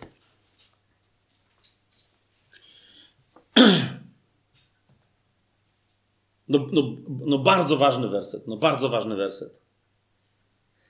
I następne, ale zanim pójdziemy do następnej, najpierw od tego zacznijmy. Oto nadchodzą dni, mówi Pan. A wiecie o co chodzi? To, co to jest za sytuacja? Czy, no nie musimy tego przypomnieć. Jeremiasz to, to wiecie, to jest, to jest groźba, następnie zrealizowana, rozpadu, bo już północne królestwo już, yy, czyli królestwo Izraela już się rozpadło, tak? A teraz jest groźba, że także królestwo Judy, czyli południowe królestwo izraelskie, że także się rozpadnie pod wpływem ataków i Egiptu, i Babilonu, tak? Jeremiasz mówi, to już jest przesądzone, poddajcie się Babilonowi i idźcie na tą niewolę, a wtedy wrócicie i, i Pan ponaprawia wszystkie rzeczy. Ale wszyscy uważali, że to jest niepatriotyczne, żeby tak mówić, tak? I gnębili Jeremiasza. Ale jak już się wreszcie podokonywały pewne rzeczy, po prostu i oni szli na tą niewolę i zobaczyli, że no zaraz, przecież berło miało nie być odjęte od Judy, a tu nagle wszyscy idziemy, wszyscy idziemy do niewoli, to Jeremiasz wtedy powiedział, właśnie wtedy, 31 werset, oto nadchodzą dni, mówi Pan, kiedy zawrę z domem Izraela i z domem Judy nowe przymierze. To nowe przymierze jest ostatecznym, wiecznym przymierzem. Od razu dodaję, zaraz sobie jeszcze bardziej to szczegółowo zobaczymy. Nie takie przymierze, jakie zawarłem z ich ojcami w dniu, kiedy ująłem ich za rękę, aby ich wyprowadzić z ziemi Egiptu. Widzicie to? Kolejne zaznaczenie, że to nowe przymierze będzie kontynu- potem Paweł w liście do Galacjan na przykład nam to powie, że to przymierze będzie kontynuować przymierze Abrahamowe, będzie kontynuować przymierze, przymierze Dawidowe także, ale nie Mojżeszowe. To nie będzie takie przymierze. Ono nie będzie oparte na własnych wysiłkach w ramach przestrzegania prawa. Ale jakie? Mówi, oni bowiem złamali to moje przymierze, chociaż ja byłem ich mężem, mówi Pan. Widzicie? Przymierze jako małżeństwo. I teraz, ale takie będzie przymierze, które zawrę z domem Izraela po tych dniach, mówi Pan. Włożę moje prawo w ich wnętrzu i wypiszę je na ich sercach i będę ich Bogiem, a oni będą moim ludem. I nikt nie będzie już uczył swojego bliźniego, ani nikt swojego brata, mówiąc: Poznaj Pana, bo wszyscy będą mnie znali, od najmniejszego aż do największego z nich, mówi Pan. I uwaga, wtedy również przebaczę bowiem ich nieprawości, a ich grzechów nigdy więcej nie wspomnę. Teraz zauważcie, jak, jak kompletnie odwraca Pan to, czym będzie nowe i wieczne przymierze, tak? On mówi e, w, no, w tym przymierzu mojżeszowym, dlatego że to będzie zupełnie coś innego. Mówi, lepiej, żebyście nie mieli grzechów. Bo jak będziecie mieli, to przerąbane, to przekleństwo. Tak? A tutaj Pan mówi, będą mogli przestrzegać mojego prawa, bo ich oczyszczę z grzechów. Raz na zawsze. I żadnego z ich grzechów już więcej nie wspomnę. Widzicie to? Mówi, tu mieli prawo wypisane na kamiennych tablicach, na papierach, na czymś. Pojawiali się specjaliści i mówili tak, tak, nie, nie, tu dotąd przepraszam, 6 cm w lewo. Jeżeli się posuniesz 2 cm do, na prawo, to już jest grzech. I tak dalej, i tak dalej, i tak dalej. Ten baranek tu ma plamkę, nie może być. Tamten nie ma, okej, okay, to może być. Ale kuleje na nogę, to nie może być. I tak dalej. Specjaliści od prawa religijnego. Co zadowoli Boga? A Bóg mówi, tu ja sam siebie zadowolę. Zmarzę z was grzechy, bo dlatego właśnie nie mogliście mojego prawa do tej pory przestrzegać gdyż już byliście zanurzeni w grzechu. Nikt z was nie mógł odzyskać sprawiedliwości, nikt z was nie mógł pojąć prawa. Mówi, tu zmarzę wasze grzechy. Jeszcze raz, grzechów nigdy więcej nie wspomnę. To jest istota nowego przymierza. A propos jeszcze przyszłych, to nas też czeka w jakimś tam jednym wykładzie, ale a, a propos, wiecie, pewności czy niepewności zbawienia, tak? Grzechów nigdy więcej nie wspomnę. Ale widzicie, my zwykle, jak mówimy o Nowym Przymierzu, cytujemy do tego momentu. Grzechów nigdy więcej nie wspomnę. Zauważcie, że obietnica Nowego Przymierza ciągnie się dalej. Pan mówi, tak mówi Pan, który daje słońce na światłość w dzień, prawa księżyca i gwiazd na światłość w nocy, który rozdziela morze, także huczą jego fale. Pan zastępów, to jest jego imię. Gdyby te prawa ustały przede mną, mówi Pan, wtedy i potomstwo Izraela przestanie być narodem przede mną na wieki. Oczywiście, że te prawa nie ustaną, a zatem potomstwo Izraela będzie narodem na wieki. To jest, to jest fragment obietnicy nowego i wiecznego przymierza. I uważajcie dalej. Jeśli można zmierzyć niebiosa w górze i zbadać fundamenty ziemi w dole, wtedy i ja odrzucę całe potomstwo Izraela za to wszystko, co uczynili, mówi Pan. No ale oczywiście to jest w domyśle, nikt nie jest w stanie zmierzyć ani tych fundamentów ziemi i tak dalej, i tak dalej, tak? Więc mówi, to jest niemożliwe i niemożliwe jest też, żebym odrzucił Izraela. I dalej, zauważcie, jak 31 werset zaczynał się od oto nadchodzą dni, kiedy zawrę z domem Izraela i z domem Judy nowe przymierze. Zauważcie, co jest jeszcze raz powtórzone. Oto nadchodzą dni, 38 werset, mówi Pan, w których to miasto zostanie odbudowane Panu od wieży Hananeela aż do bramy narożnej. Co to jest to miasto? Jeruszalaim, Jerozolima. I będzie się ciągnął dalej sznur mierniczy na wprost ku wzgórzu Garew, a potem zwróci się ku Goa. I cała dolina trupów i popiołu, wszystkie pola aż do potoku Kedron i narożnika bramy końskiej, ku wschodowi, będą poświęcone Panu. Nie zostaną już wykorzenione ani zbożone. Na jak długo? Na wieki. Otóż widzicie, wraz z obietnicą nowego przymierza obietnicą, że zostaniemy oczyszczeni z wszelkich grzechów, otrzymujemy obietnicę, że powstanie miasto w tym miejscu, gdzie istnieje dzisiejsza Jerozolima, zostanie odbudowane, odnowione i to miasto będzie co? Będzie trwać na wieki. Ok? Tu się, to jest fragment dobrej nowiny o królestwie. To nie jest. Yy, znaczy my, musi, po głoszeniu do zbawienia w Jezusie dowykonało się powinniśmy zacząć głosić od Ducha Świętego, ku czemu On nas wzywa i do czego wzywa nas, żeby, żeby co pamiętać. No twórzmy sobie, idźmy dalej, bo to teraz widzicie, to jest jedno jedyne miejsce, które mówi o nowym przymierzu i zauważcie, nawet tu jest mowa o fizycznej odbudowie Jerozolimy, ale teraz to przymierze, które Jeremiasz w tym miejscu nazwał nowym, we wszystkich innych nazywa wiecznym. Zresztą tu też widzicie, że, yy, yy, że te wszystkie narożniki poświęcone nie zostaną wykorzenione ani zburzone na wieki. Tak? A więc idźmy tropem u Jeremiasza w 32 chociażby rozdziale, idźmy tropem wiecznego przymierza. 36 werset 32 rozdziału sobie otwórzcie. Dlatego teraz tak mówi Pan, Bóg Izraela, o tym mieście, o którym wy mówicie, zostanie wydane w ręce króla Babilonu przez miecz, głód i zarazę. Oto zgromadzę ich ze wszystkich ziem, do których ich wygnałem w swoim gniewie, w swoim oburzeniu i w wielkiej zapalczywości i przyprowadzę ich z powrotem na to miejsce i sprawię, że będą mieszkać bezpiecznie. Tu jest mowa oczywiście o Jerozolimie. Miejscu, gdzie ma powstać tron Dawida. To się później okaże. I będą moim ludem, a ja będę im Bogiem, ich Bogiem. Widzicie to, co wcześniej było powiedziane jako część Nowego Przymierza, że nikt nikogo nie będzie pouczał. Zobaczcie, Pan dalej kontynuuje. I będą moim ludem, a ja będę ich Bogiem i dam im jedno serce, i jedną drogę. Rozumiecie już, dlaczego pierwsi chrześcijanie często nazywali się wyznawcami drogi? Tak? Nie, zanim zostali nazwani chrześcijanami.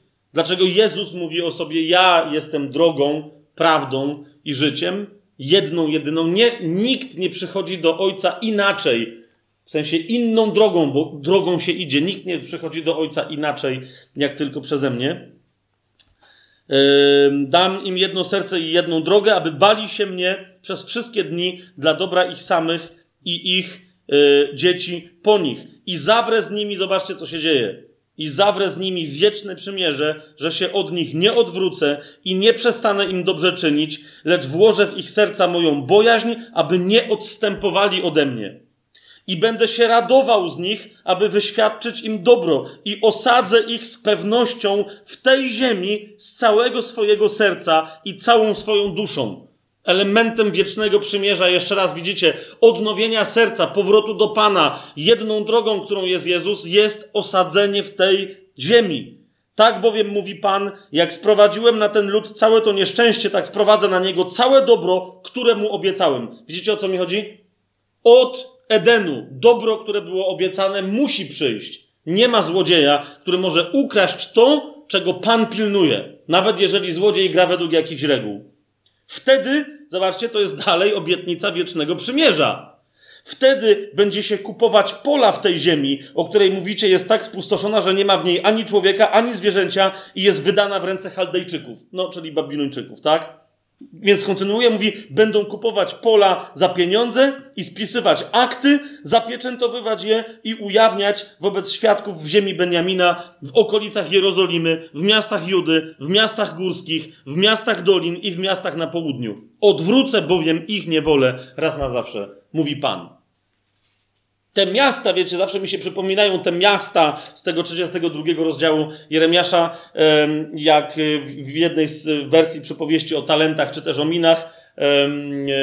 Pan mówi, że, że kto będzie wierny w rzeczach małych, tego później nad wieloma miastami posadzę.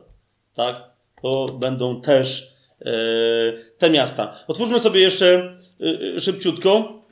Dobra, dobra, bo mówię, że szybciutko, ale jeszcze mamy parę cytatów. Żyjecie? Tak. Do, dobra, bo chciałem, żebyśmy zobaczyli, wiecie, nowe wieczne przymierze w pełnej jego definicji i co, dlaczego to jest dobra nowina, rozumiecie, o królestwie, tak? Jak pełne rozumienie wypełnia nam rozumienie yy, królestwa. Jeremiasza 50 yy, rozdział, czwarty, no, czwarty i piąty yy, werset.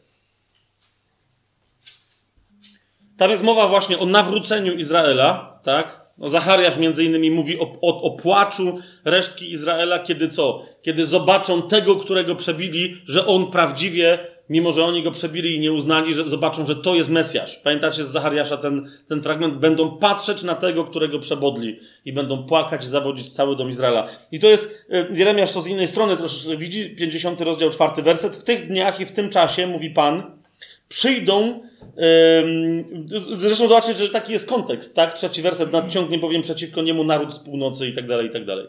Ale czwarty werset, w tych dniach i w tym czasie, mówi Pan, Przyjdą synowie Izraela, a wraz z nimi synowie Judy. Synowie Izraela i synowie Judy, jeszcze raz wam zwracam na to uwagę, to samo było w 31 e, rozdziale, a zauważcie, mówi to Jeremiasz, który wie, że Izrael już nie istnieje. Królestwo Północne, tak? Że istnieje tylko Królestwo Judy. Ci, którzy byli wierni z Północnego Królestwa, tak czy siak zeszli na południe, tak? Izrael jako Królestwo Północne nigdy się więcej nie odrodził. To, jest, to była później Samaria w czasach Jezusa, tak? Ludzie, którzy się kłócili z Judejczykami, z Żydami o, o wszystko, tak? Wy składacie ofiary tam, a my na górze Gerazim i tak dalej, i tak dalej, tak? A on cały czas mówi o tych dwóch domach, o synach Izraela i wraz z nimi o synach Judy. Będą szli w płaczu i będą szukać Pana, swojego Boga. I zobaczcie, piąty werset. Będą pytać o drogę na Syjon i zwróciwszy tam swoje twarze, powiedzą: chodźcie i przyłączmy się wreszcie do Pana wiecznym przymierzem, które nigdy nie ulegnie zapomnieniu. Widzicie to? Którym tym wcześniejszym, a więc widzicie, Pan wleje e, prawo w serca, wypisze je na sercach. Tym, dla których nowe przymierze będzie przygotowane, ale które powiedzą, którzy się nawrócą, odwrócą się w stronę Y, Syjonu i powiedzą: Zwiążmy się więc my z Panem tym przymierzem, które dla nas przygotował. Musi być, według Jeremiasza, odpowiedź synów Izraela i synów Judy. Czy tutaj to widać wyraźnie? Okej, okay. to jak to mamy, przeskoczmy sobie do Izajasza, do 65, y, pierwszego rozdziału. Zobaczcie, co tam Izajasz y, niesłychanego mówi. W ogóle, kochani, jak już mówimy tak, pozwólcie, że wrzucę taki e, taką rzecz. również to ostatnie moje spotkania z rabinami mesjanistycznymi, którzy, wiecie, byli Żydami, e, judaizują, znaczy w takiej czy innej formie judaizmu i uwierzyli, przyjęli Jezusa jako, jako Mesjasza, uwierzyli w Niego. To również jeden zwrócił mi uwagę. Byłem tym nieprawdopodobnie zaskoczony. Tylko, tylko Żydzi mogą takie rzeczy widzieć.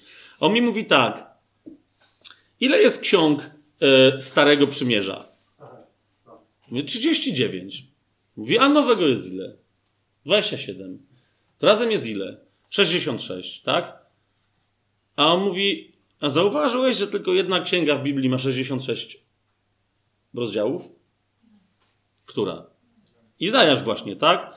No, Okej, okay, fajnie, no ale mhm, no jasne. No jeżeli lubią te wszystkie swoje liczby. I on mówi, nie, nie, nie, nie, czekaj, czekaj. Mówi, okej. Okay. E, a zauważyłeś, dlaczego taka masa naukowców, dzisiaj, wiecie, z tych niewierzących to wszyscy, no nie? Z tych wierzących, ci, którzy się łamią. Dlaczego taka masa naukowców uważa, że Izajaszów musiało być przynajmniej dwóch? No mówię, no tak, no bo był według tych łosiów jeden Izajasz i następny Deutero Izajasz, czyli wtórny Izajasz. No bo i nagle, wiecie, tak mówię, no tak, bo zmienia się ton u Izajasza, kompletnie. No mówi, gdzie? 40 rozdziale. Czyli to jest pierwszy rozdział po 39 wcześniejszych, tak? O czym mówi ten rozdział? Okej, okay. zobaczcie, zobaczcie sami, co się od 40 rozdziału dzieje. W sensie, nie wiem, rozumiecie, bo to nadal może być, ale to nie ma takich przypadków, no nie? Zwłaszcza jak się później na tej podstawie zacznie jeszcze głębiej w Izajasza wchodzi, e, jak się zacznie wchodzić, e, to naprawdę ten Izajasz jest i w Starym Przymierzu, ale z niego naprawdę jest ekstremalny ewangelista, tak jak żeśmy sobie kiedyś przy okazji e, studium Księgi Izajasza mówili. Ale dobra, bo, bo, bo tu się. Ach, dobra, to jest, to jest fajne, ale. 61 rozdział. Zobaczcie szósty werset yy, i, i następny. Zobaczcie, co jest powiedziane u, u Izajasza a propos, a propos przymierza. Ale wy będziecie nazwani kapłanami Pana. Będą was nazywać sługami naszego Boga. Będziecie korzystać z czego? Z bogactwa narodów i będziecie się chlubić ich chwałą. Przypomnijcie sobie objawienie, jakie nagrody czekają tych, którzy, będą, którzy przetrwają i zwyciężą. Tak? W jednej z obietnic jest powiedziane, będziesz zwycięzcy, dam rządzić nad poganami. Tak? A następnie wszyscy zwycięzcy są nazwani kapłanami Pana, tymi, którzy wraz z Chrystusem królują i są kapłanami e, najwyższego Boga. Ale czytamy dalej. Za waszą hańbę. Jakby ktoś z was dzisiaj znosi, wszyscy takie czy inne znosimy prześladowania, od drobnych prześmiewczych jakichś ataków po naprawdę ostre, naprawdę ostre, także i fizyczne. Dopiero co byliśmy z Madzią na y, konferencji kościołów ulicznych e, w, w, w Poznaniu. No dobrze, ale jest też, y, y, no mamy, mamy też tu mocną, poważną reprezentację kościoła ulicznego krakowskiego, to możecie też ich zapytać, tak? Ci, którzy głoszą dzisiaj na ulicy, bez żadnego powodu, może ktoś do ciebie podejść, opluć cię, dać ci w zęby, bez, w ogóle bez ostrzeżenia, tak? Sam, po prostu sam fakt, że, że głosisz, a czasem nawet nie głosisz, E, tylko po prostu w imię Jezusa Chrystusa karmisz głodnych, e, bezdomnych, ubogich, tak? I ktoś jest w stanie podejść i po prostu i, i, i fizycznie cię zaatakować. Zgadza się? No, po prostu, no nie? Więc, e, a jest oczywiście no, aż po śmierć w krajach muzułmańskich i tak dalej. Ale jakbyście z jakimkolwiek prześladowaniem mieli, mieli problem, wróćcie tu, jaka jest obietnica i siódmy werset, zobaczcie, za waszą hańbę mówi Pan, wynagrodzę wam podwójnie, a zamiast wstydzić się będziecie śpiewać. Dlatego posiądziecie podwójne dziedzictwo z ich działu i w ich ziemi i będziecie mieć wieczną radość. Ok, widzicie? Jest mowa o, o wiecznej radości, która jest radością w ziemi, konkretnie danej nam przez Pana. Ja bowiem Pan miłuję sąd i nienawidzę grabieży dla całopalenia. Dlatego sprawię, by wykonali swoje dzieła w prawdzie i zawrę z nimi co? wieczne przymierze. Dzieło wykonane w prawdzie jest podstawą wiecznego przymierza. Z Mojżeszem przyszło prawo. Co przyszło z Jezusem? Łaska i prawda. Okay? To jest wieczne przymierze. Ono nie ma związku z prawem pochodzącym z zewnątrz. I czytamy dalej: Ich potomstwo będzie znane wśród pogan, a ich potomkowie pośród ludów. Wszyscy, którzy ich zobaczą, poznają, że są potomstwem błogosławionym przez Pana. Będę się wielce radować w Panu i moja dusza rozraduje się w moim Bogu, bo przyoblekł mnie, zauważcie, w szaty zbawienia i przyodział mnie w płaszcz sprawiedliwości, jak przyozdobionego oblubieńca i jak oblubienicę ozdobioną swoimi klejnotami. Widzicie? Wszystko tu jest. I zbawienie, ale jeszcze co idzie dalej? E, wesele baranka, tak? Godność związana z obecnością na ziemi. Jak ziemia bowiem wydaje swoje plony i jak ogród wydaje nasienie, tak Pan Bóg sprawi, że wzejdzie sprawiedliwość i chwała tych, którzy żyją w królestwie przed wszystkimi um, innymi narodami. I jak to, zauważcie, chcę wam pokazać parę miejsc. Wszędzie, gdzie jest mowa o wiecznym przymierzu, nowym i wiecznym przymierzu, bo ono jest w Starym Przymierzu nazywane wiecznym. Wszystkie inne, wiecie, kolejne po nich mogło przyjść, ale Pan mówi, że kiedyś zawrę takie przymierze, że będzie ostateczne i to już będzie wypełnieniem, które będzie trwać na wieki. Za każdym razem mowa tam jest o chwale Jego ludu na ziemi, w tym królestwie, ale także w związku z tym o pewnych ziemskich obowiązkach. Zobaczcie ze mną księgę Ezechiela, 34 rozdział. 20 werset. I dalej. Teraz widzicie, jak na przykład Jezus siebie przedstawia jako pasterza i, i dobrego pasterza, i nikt nie zadaje mu pytania, Czemu się tak przedstawiasz? Dlaczego? Bo wszyscy znają między innymi ten fragment. Zobaczcie, dlatego tak mówi do nich Pan. 34 mm, Ezechiela od 20 wersetu. Dlatego tak mówi do nich Pan Bóg. Oto sam rozsądzę między owcą tłustą i owcą chudą, ponieważ bokiem i ramieniem odpychaliście i swoimi rogami bodliście wszystkie słabe, także je rozpędziliście, ocalę moje owce i nie będą już łupem. Rozsądzę między owcą a owcą. Uwaga, i tu zaczynamy, tak? i ustanowię nad nimi jednego pasterza, który będzie je pasł, mojego sługę Dawida. No to mówi Ezechiel, który, umówmy się, tak paręset lat po Dawidzie yy, żyje. Na razie zostańmy tutaj w tajemnicy, o co chodzi z Dawidem, bo ona się w sposób również dla niektórych bardzo zaskakujący wyjaśni przy temacie Chrystusa, ale widzicie, e, Dawid musi zasiąść na swoim tronie, jak mu to zostało obiecane. E, teraz jest pytanie, no, który to jest tron Dawida, a, a gdzie jego potomek ma siedzieć i o co tu chodzi. On będzie je pasł i on będzie ich pasterzem. Tak? Mój sługa Dawid. A ja, Pan, będę ich Bogiem. Mój sługa Dawid będzie księciem pośród nich i ja, Pan, to wam powiedziałem. Zauważcie, przymierze wieczne u Ezechiela jest nazywane przymierzem pokoju. Zawrę z nimi przymierze pokoju i wytępię dzikie zwierzęta z ziemi i będą bezpiecznie mieszkać na pustyni i spać w lasach. Ponadto dam błogosławieństwo im oraz okolicy mojego pagórka. No mój pagórek to wiecie co to jest. To jest, y, to jest Syjon. Będę zsyłać deszcz w swoim czasie, będą to deszcze błogosławieństwa. Drzewo polne wyda swój owoc, widzicie? Konkretna fizyczna obietnica pozaduchową. Drzewo polne wyda swój owoc i ziemia wyda swój plon. Będą oni bezpieczni na swojej ziemi i poznają, że ja jestem Panem, gdy połamię drążki ich jarzma i wyrwę ich z ręki tych, którzy ich zniewolili. I już nie będą łupem narodów, ani zwierzęta ziemi nie będą ich pożerały, ale będą bezpiecznie mieszkać i nikt już nie będzie ich straszyć. Wzbudzę im sławną latorośl, to jest ta latorośl, o której, którą Izajasz zapowiadał, wzbudzę im sławną latorośl i już nie będą niszczeni głodem w ziemi, ani nie będą znosili zniewag pogan. I poznają, że ja, Pan, ich Bóg, jestem z nimi, a oni, dom Izraela, są moim ludem, mówi Pan Bóg, a wy, moje owce, owce mojego pastwiska, uważajcie, jesteście ludźmi, a ja jestem waszym Bogiem, mówi Pan Bóg. Zauważyliście to? Jakie następuje przejście między 30 wersetem od domu Izraela do nagle stwierdzenia, że owce jego pastwiska to są wszyscy ludzie, nie tylko jeden wybrany naród. Jeszcze raz zauważcie przymierze wieczne w tym, w tym miejscu przedstawione jako przymierze pokoju, e, jest wyraźnie przymierzem, które ma się realizować na ziemi i docelowo będzie lądować, że się tak wyrażę, na ziemi. I teraz Ezechiel 37 rozdział, 24 e, werset. Jeszcze raz, dla tych, którzy tam mówią, że może coś jest nie tak z tłumaczeniem, 24 i, i, do końca rozdziału, jeszcze raz jest powiedziane: Mój sługa Dawid będzie królem nad nimi wszystkimi i wszyscy będą mieli jednego pasterza. Widzicie to? Dawid wróci do królowania, wszyscy będą mieli jednego pasterza, będą chodzić według moich sądów, będą przestrzegać moich ustaw i wykonywać je. Jak? Wreszcie, no dlatego, że będą mieli je wypisane w swoich sercach. Pamiętajcie, że to jest Ezechiel, to już jest po proroctwie Jeremiasza, tak?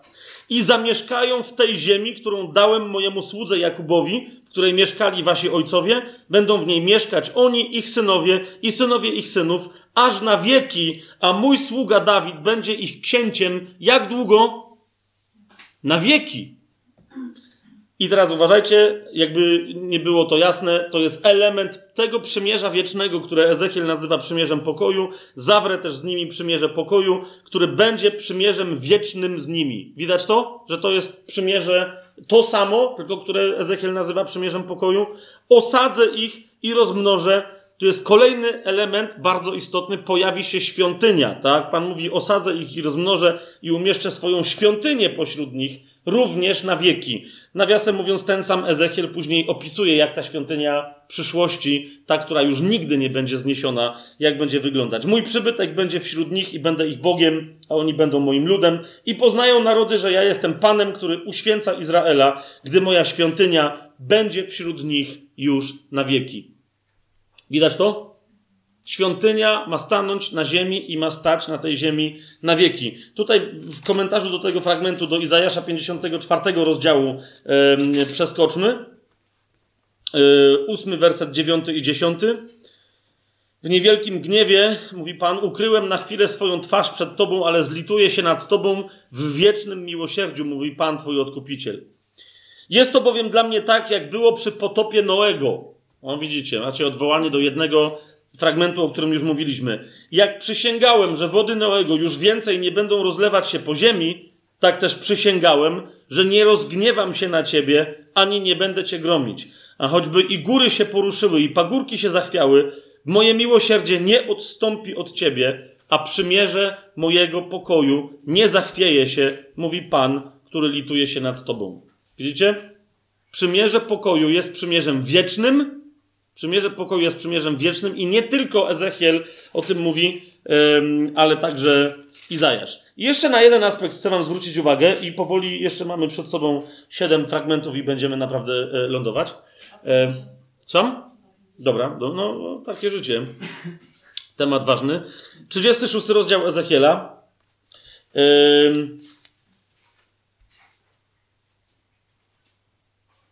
Jeszcze kolejna, widzicie, dlaczego Jezus nie musi tłumaczyć, jak podnosi ten kielich e, w czasie ostatniej wieczerzy e, i mówi, że to jest krew nowego i wiecznego przymierza. Dlaczego Jezus nic więcej nie tłumaczy? Bo wie, że oni już mają wytłumaczone przez Niego te pisma, tak? A jak nie, to jeszcze je wytłumaczy, tak jak my sobie teraz to tłumaczymy. Mówi, że to wszystko tu się realizuje, w tej krwi, tak?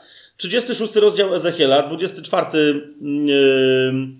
yy, werset i następne. Zabiorę was spośród narodów, mówi Pan, zgromadzę was ze wszystkich ziem i przyprowadzę was do waszej ziemi. I pokropię was wodą czystą i będziecie czyści. Oczyszczę was ze wszystkich waszych nieczystości i ze wszystkich waszych bożków. E, odejście od wszelkiej możliwej religii, uwolnienie od wszelkiego grzechu. Pan bierze to na siebie i on mówi, że uczyni to bezwarunkowo dla tych, którzy będą chcieli przyjąć. Patrzcie, co się dzieje a propos obrzezania serca. I dam wam nowe serce i włożę nowego ducha do waszego wnętrza. Wyjmę serce kamienne z waszego ciała, a dam wam serce mięsiste. Kolejna bardzo istotna rzecz. Muszę wam dać mojego ducha kolejny element pełni nowego przymierza. Jeżeli ktoś doprowadzi kogoś do zbawienia, ogłosi mu Chrystusa, ten przyjmie zastępczą za siebie złożoną ofiarę przez Chrystusa na krzyżu, a nie poprowadzi go dalej do zanurzenia w, duchem, w Duchu Świętym, do, do, do Chrystusa, nie tylko jak, od Chrystusa jako baranka złożonego w ofierze do zmartwychwstałego Chrystusa, który chrzci Duchem Świętym, to nie głosi mu pełni królestwa. O to mi chodzi. Tak? Zobaczcie, co jest dalej. Włożę mojego ducha do waszego wnętrza i sprawię, że będziecie chodzić według moich ustaw i będziecie przestrzegać moich sądów i wykonywać je. Samo bycie zbawionym jeszcze nikomu nie gwarantuje, yy, nikomu nie gwarantuje, Stare Przymierze o tym mówi, nikomu nie gwarantuje yy, wierności w świętości. A sprawiedliwość jest, jest człowiekowi dana, ale następnie zauważcie, co się dzieje. Jest mowa o wodzie czystej, tak? I następnie jest mowa o wypełnieniu duchem. I to dopiero wtedy człowiek wypełniony duchem żyje według praw i ustaw pańskich, ponieważ duch go prowadzi. Mając życie od ducha, pamiętacie Pawła, list do Galacjan, mając życie od ducha, do ducha się też stosujcie. Lub też w innym tłumaczeniu, od ducha życie mając, w duchu następnie chodźcie. Tak? W duchu następnie chodźcie. Mając wszystko, Jezus podczas ostatniej wieczerzy do uczniów, do apostołów powiedział, że wy już jesteście czyści dzięki słowu, które do was wypowiedziałem. Pamiętacie to, tak? Jan, ale nadal prosi Ojca, mówi, mówi uświęć ich dalej, uświęcaj ich dalej w swojej prawdzie. Twoje słowo jest prawdą. Jan 17, 17. I po swoim zmartwychwstaniu Jezus co? Wstaje i mówi, wszystko gra? Nie. Mówi, teraz czekajcie na obietnicę Ojca. To jest ta obietnica. Włożę mojego ducha do waszego wnętrza. Tak? Obietnica Ojca przychodzi z mocą do tego, żeby żyć, mieć znajomość pisma, prawa, czyli serca Bożego w sobie. Mieć ochotę, żeby żyć, mieć siłę, żeby, żeby to życie realizować i jeszcze, żeby, żeby dzięki tej mocy do tego samego życia prowadzić y, innych. Y, w mocy głoszenia prawdy, y, przekazywania Słowa Bożego w znakach, w cudach i tak. I teraz, więc widzicie, mamy ducha, tak? Mamy ducha, ale co się dalej dzieje? Bo niektórzy tutaj kończą. Dlaczego? Bo ich denerwuje pełna dobra nowina o królestwie, która się kontynuuje, jest kontynuowana w 28, 9 i 30 wersecie. Zaraz po tym, jak jest powiedziane, włożę mojego ducha do waszego wnętrza, 28 werset, zamieszkacie w ziemi, którą dałem waszym ojcom. Będziecie moim ludem, a ja będę waszym Bogiem. I wyzwolę was od wszystkich waszych nieczystości, przywołam zboża i rozmnożę je, a nie dopuszczę do was głodu, rozmnożę też owoc drzew i plony pól, abyście już nie znosili hańby głodu wśród narodów i tak dalej, i tak dalej, yy, i tak dalej. Zobaczcie, jeszcze raz wróćmy do, do Ezechiela, do 37 Yy, rozdziału, tylko trzy wersety. Yy, po, po prostu. 12, 13, 14 werset. Bardzo, bardzo istotna historia, bo cały czas niektórzy mówią, ale to wszystko są obietnice, z tego by wynikało, co mówisz, tylko dla Izraela.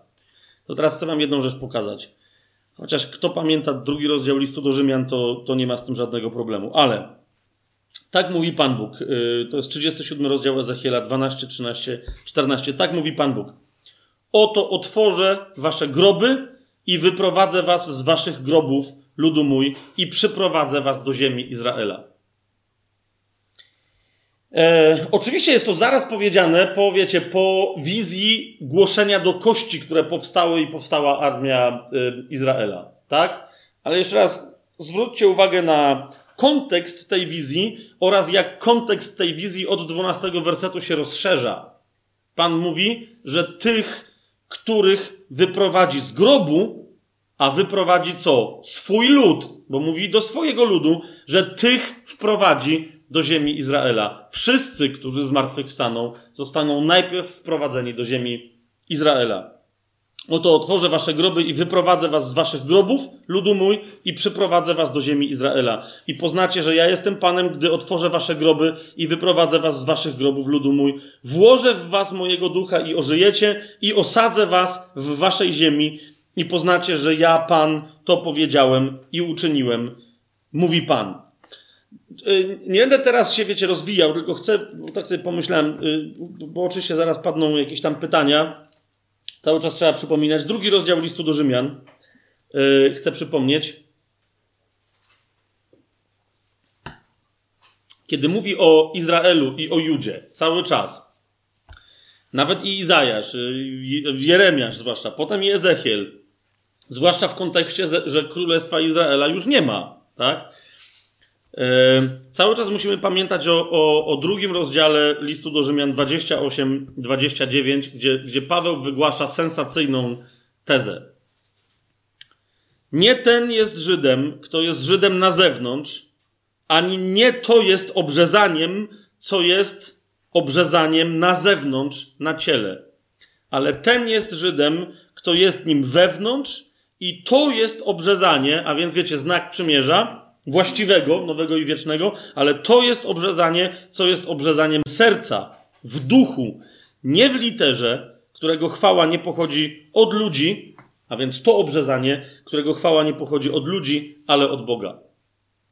Yy, czasem, jak o tym wspominam, niektórzy mówią, a więc jednak stosujesz teologię podmianki. Yy, różnie ta teologia jest nazywana, tak?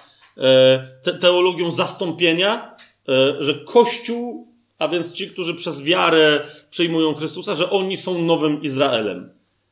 Nie, nie i jeszcze raz nie. Ten list do Rzymian, ten sam, który teraz zacytowałem, później wyjaśnia, że istnieje pewna tajemnica związana z etnicznym Izraelem, ale jakby, jakby ktoś z Was chciał to przejrzeć, zobaczcie, że choć Izrael etniczny jest oliwką naturalnie należącą do drzewa oliwnego, do którego my mamy być wszczepieni jako dzika oliwka, tak zwana dziczka, to zauważcie, że nie jest tak. Sprawdźcie dokładnie tekst grecki tu w liście do Rzymian. Tak? My kiedyś zrobimy to, ale jakby ktoś chciał wyprzedzić temat, to zauważcie, że jest powiedziane, że Żydzi, będąc naturalną oliwką, kiedy będą wszczepiani w oryginalny korzeń będzie im łatwiej, a nam jest trudniej być wszczepionymi, bo my jesteśmy dzicy, ale nie jest powiedziane, że oni nie muszą być wszczepieni. Jasne? Wszyscy muszą, czy etniczny Izrael, yy, czy etniczna Juda, czy, czy, czy etniczni, że się tak wyrażę, poganie, Wszyscy muszą być wszczepieni w ten sam pień, którym jest Chrystus, potomek Abrahama według obietnicy. Jasne to jest? Nie ma tak, że ci, którzy są z ciała e, Żydami, Izraelitami, że przez sam ten fakt pozostaną e, w pewności jakiegokolwiek zbawienia, ponieważ Pan i list do Rzymian też o tym mówi, Izrael to jest coś innego niż Kościół, tak? O dwóch domach w różnym miejscu e, wyraźnie mówi Stare Przymierze, tak? Ale dla nikogo nie ma żadnej innej drogi. Dla Żydów takich samych, jakim, jakim, jaki Żydem Pan Jezus był, droga jest ta sama. Nikt nie przychodzi do Ojca inaczej, jak tylko przez kogo, jak tylko przeze mnie, mówi Pan. I nawiasem mówiąc, powiedział to najpierw do kogo? Do Żydów, tak? Zanim do nas... Zanim do nas to dotarło. A więc rozumiecie, jak tu jest mowa o tym, że mój lud wyprowadzę, mój lud wyprowadzę z, z grobów, to to jest lud prawdziwych Żydów, a więc tych, którzy są pod nowym i wiecznym przymierzem, które jest przymierzem obrzezanego serca wypełnionego duchem. Czy jest to jasne? Ale zauważcie jeszcze raz, nawet w tym miejscu, prosto z grobów, tak? W zmartwychwstaniu Pan wyprowadza swój lud gdzie? Do nieba? Nie! Do ziemi Izraela, która jest mu obiecana. Dlaczego? Bo my z nieba powrócimy na tę ziemię, żeby zmartwychwstać i żeby wejść do ziemi. Tak? Pan Jezus w ciele, aniołowie mówią wyraźnie, jak poszedł do nieba, tak też powróci. Tak samo, tak? W tym samym ciele. Po co? Żeby wreszcie zrealizować tę zapowiedź, między innymi, o której Gabriel powiedział Marii, że wreszcie kiedyś zasiądzie na tronie Dawida. Jezus tam jeszcze nie siedział, tak? Zresztą tronu Dawida, nawiasem mówiąc, będziemy o tym mówić następnym razem, tronu Dawida nie było w tamtym czasie i nie było od tamtej pory. On musi być dopiero przez tego potomka ustanowiony. Ostatnie cztery wersety cierpliwości. Eee, także do czterech godzin, co się śmiejesz, nie dobijemy. nie tym razem. Eee, Izajasz, e, otwórzmy sobie Izajasz 42 rozdział. Eee, właśnie. To w zasadzie, co teraz powiem, e, jest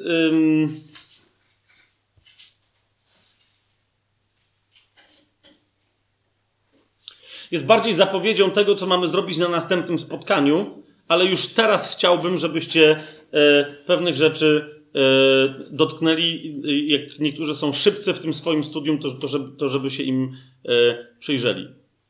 Tak sobie teraz pomyślałem, bo nie wiem, kto z Was jeszcze co będzie się działo przy naszym następnym spotkaniu. Okej, okay, dobra, dobra. 42 e, rozdział Izajasza. Spójrzcie na piąty werset i dwa następne. Tak mówi Bóg, Pan, który stworzył niebiosa i je rozpostarł, który rozszerzył ziemię i to, co się z niej rodzi, który daje tchnienie ludziom mieszkającym na niej i ducha tym, co po niej chodzą.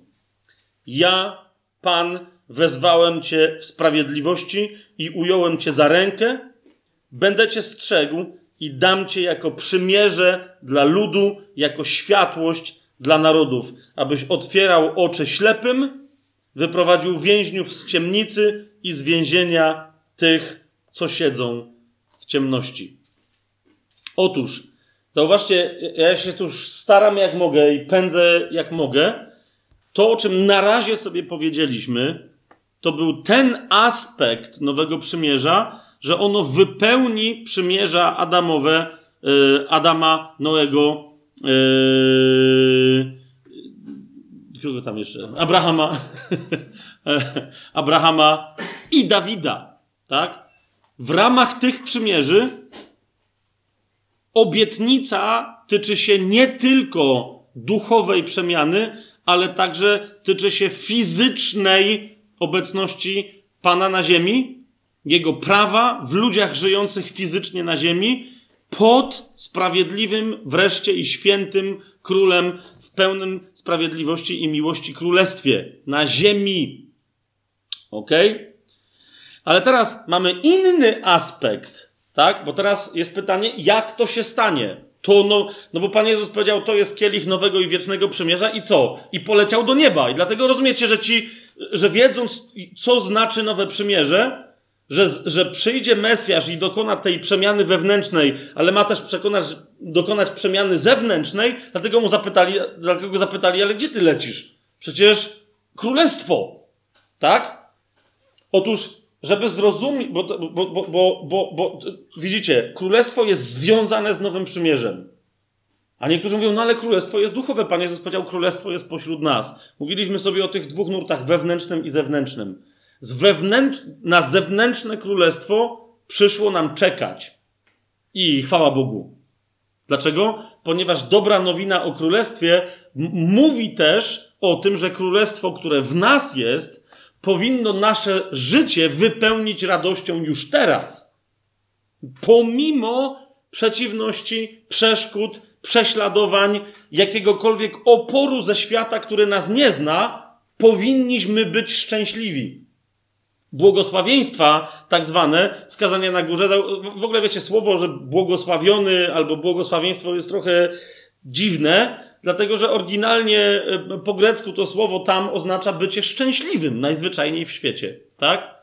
I, i, i, więc, więc Jezus, zauważcie, zaczyna swoją, dla mnie kazanie na górze to nie jest żadne kazanie na górze, tylko jak dla wielu świadomych chrześcijan po prostu konstytucja królestwa, w skrócie opisana, to, to Jezus tam zaczyna od, od tego mówiąc, szczęśliwi jesteście, kiedy i wymienia następnie stany, których ludzie normalnie, niezbawieni, nienawidzą. Wiecie o co mi chodzi, tak? Szczęśliwi jesteście, kiedy jesteście, kiedy płaczecie, kiedy, kiedy cierpicie z takiego czy innego, kiedy was prześladują. Wszyscy mówią, co to jakoś nie poukład... Nie, pomyliłeś się. To szczęśliwi jesteście, jak właśnie przestaniecie. A jest, nie, nie, nie, właśnie jak jesteście.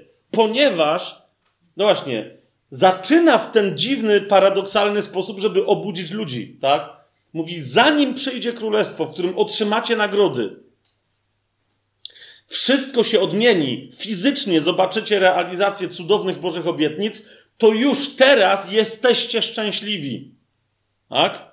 I teraz widzicie, kluczem, o to mi chodzi, kluczem do zrozumienia, jak to jest możliwe, że zanim fizycznie królestwo się zrealizuje, my już możemy być szczęśliwi, jest to, że nowe przymierze to nie jest tylko prawo wlane w nasze serca, obietnica do zrealizowania na przyszłość, której gwarantem jest Bóg sam we własnej osobie, ale uważajcie, nowym przymierzem jest osoba. Nowym przymierzem jest osoba. Jeszcze raz zauważcie 42 rozdział Izajasza. Ja, Pan, wezwałem Cię w sprawiedliwości i ująłem Cię za rękę. On to mówi do, do swojego sługi, tego, którego Izajasz nazywa świętym sługą Jahwe. Ująłem Cię za rękę, będę Cię strzegł i dam cię jako przymierze dla ludu. Widzicie to? Nowe przymierze to jest Chrystus. I dlatego w momencie, kiedy on podnosi e, ten, ten, ten kielich, tak, w czasie ostatniej wieczerzy, kiedy wie, że dzięki mocy Jego krwi my wszyscy staniemy się tym chlebem, który jest jednym ciałem i będzie to Jego ciało, bo jest to ciało Chrystusa. Amen? On mówi, to jest krew przymierza, nowego i wiecznego przymierza. A czyja to jest krew? Jego krew. To jest ten, o którym Pan powiedział: Ciebie dam jako przymierze dla ludu. On jest kluczem do tego, żeby zanim kiedy przyjdzie i zasiądzie na tronie, a my wreszcie będziemy mogli śmiało podnieść czoła i powiedzieć: No wreszcie, no wreszcie, On już teraz jest gwarantem tego, że niezależnie od tego, jak świat cię prześladuje, bo cię nie zna, on powiedział, będą was prześladować, bo was nie znają, bo mnie nie znają, bo ojca nie znają. Proste. Tak? To i tak możemy już być szczęśliwi. 49 e, rozdział, przeskoczmy sobie tam szybciutko e, e, i troszkę nam może więcej to rozjaśni. 49 rozdział.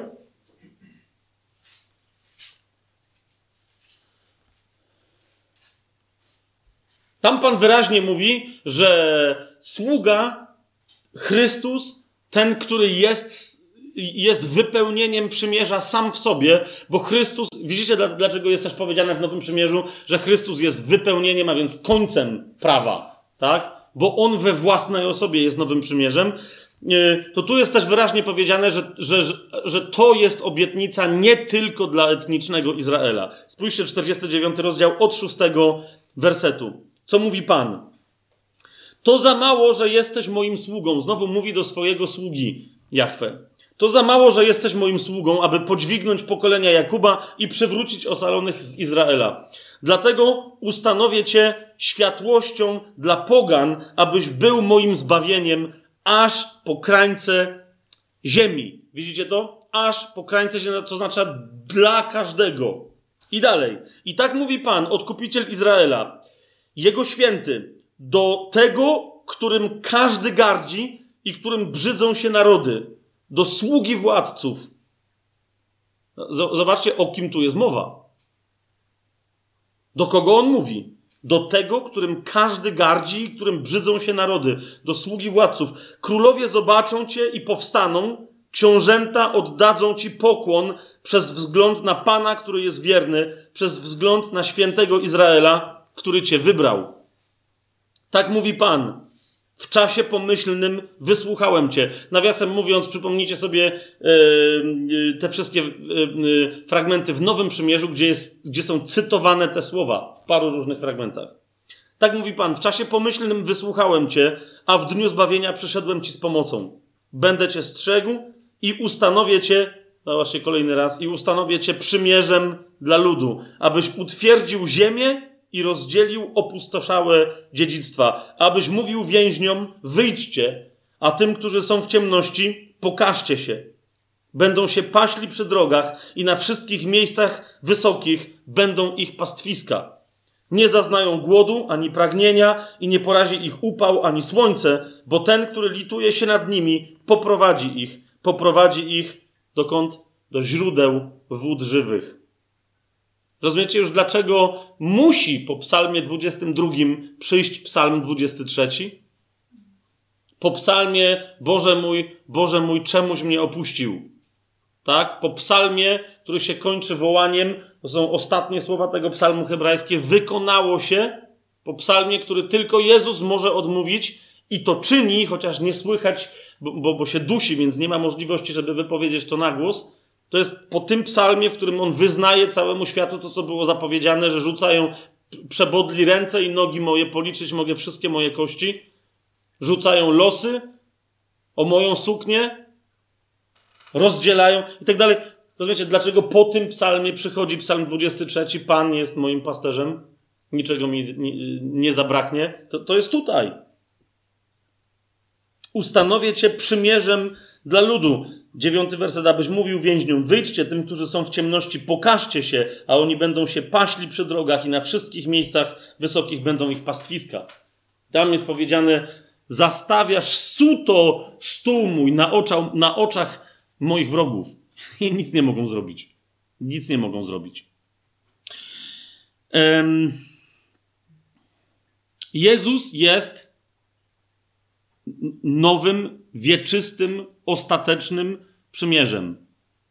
Jezus może wszystkie obietnice nowego, wieczystego, ostatecznego przymierza realizować w moim, w Twoim życiu już teraz, dlatego, że życie, które w nas płynie, jest Jego życiem. Dlatego, że On jest głową, ale my jesteśmy Jego członkami. Niemniej istnieją zasady tego życia. Tak? Dobra nowina o królestwie jest dobrą nowiną wiecznego przymierza o tym królestwie, które nadciąga. Jeszcze raz, myślę, że pokazaliśmy to sobie dosyć jasno dzisiaj, tak? Czy jeszcze chcecie, żeby jest dosyć jasno? Tak, Weronika, nie, tak, nie, dobrze. Okej. Okay. tak, chcemy, ale nie, no okej, okay. no, jasna sprawa, jasna sprawa. Tak, istnieją pewne zasady, i do tego powoli zmierzamy, zasady życia Chrystusowego, skoro masz życie Chrystusowe w sobie, jeśli temu życiu pozwalasz płynąć, ponieważ wiecie, to życie jest, jest życiem ducha, ale, ale też Paweł woła ducha nie gaście. Nie zasmucajcie Ducha Świętego, który w was, w was jest i tak dalej. Możemy nie żyć według dobrej nowiny Królestwa. Niektórzy nie żyją, bo nawet nie wiedzą, że myślą, że jedyne co teraz to, to zaczekać, aż umrą i dopiero wtedy wszystko się wyjaśni i będzie fajnie. Tymczasem, no nie. Bo zwycięzca to jest ten, który przetrwał i przetrzymał, i dlatego jest zwycięzcą. Zwycięzca to jest ten, który walczył o nagrodę, a nie tylko ten, co się cieszył, że dostał za darmo to, co dostał za darmo, czyli zbawienie. Ok? List do Hebrajczyków e, w dziewiątym rozdziale. A dobra, nawet nie w dziewiątym rozdziale, tylko w ogóle w trzynastym e, rozdziale. W dwudziestym wersecie powiada taką rzecz. że Bóg pokoju, no to jest, to jest błogosławieństwo, ale w ramach którego pojawia się pewna prawda. Bóg pokoju, który przez krew wiecznego przymierza wyprowadził spośród umarłych wielkiego pasterza owiec, naszego Pana Jezusa. Nawiasem mówiąc, zauważcie, co się dzieje. Jezus mógł być objawiony jako osobiście funkcjonujące nowe i wieczne przymierze, właśnie dlatego, że najpierw rozlał swoją krew. I to przez krew nowego wiecznego przymierza został wyprowadzony spośród umarłych. Widzicie to? To, to, to zdanie, ono, ono, ono wbrew pozorom zawiera w sobie głęboką tajemnicę, tak?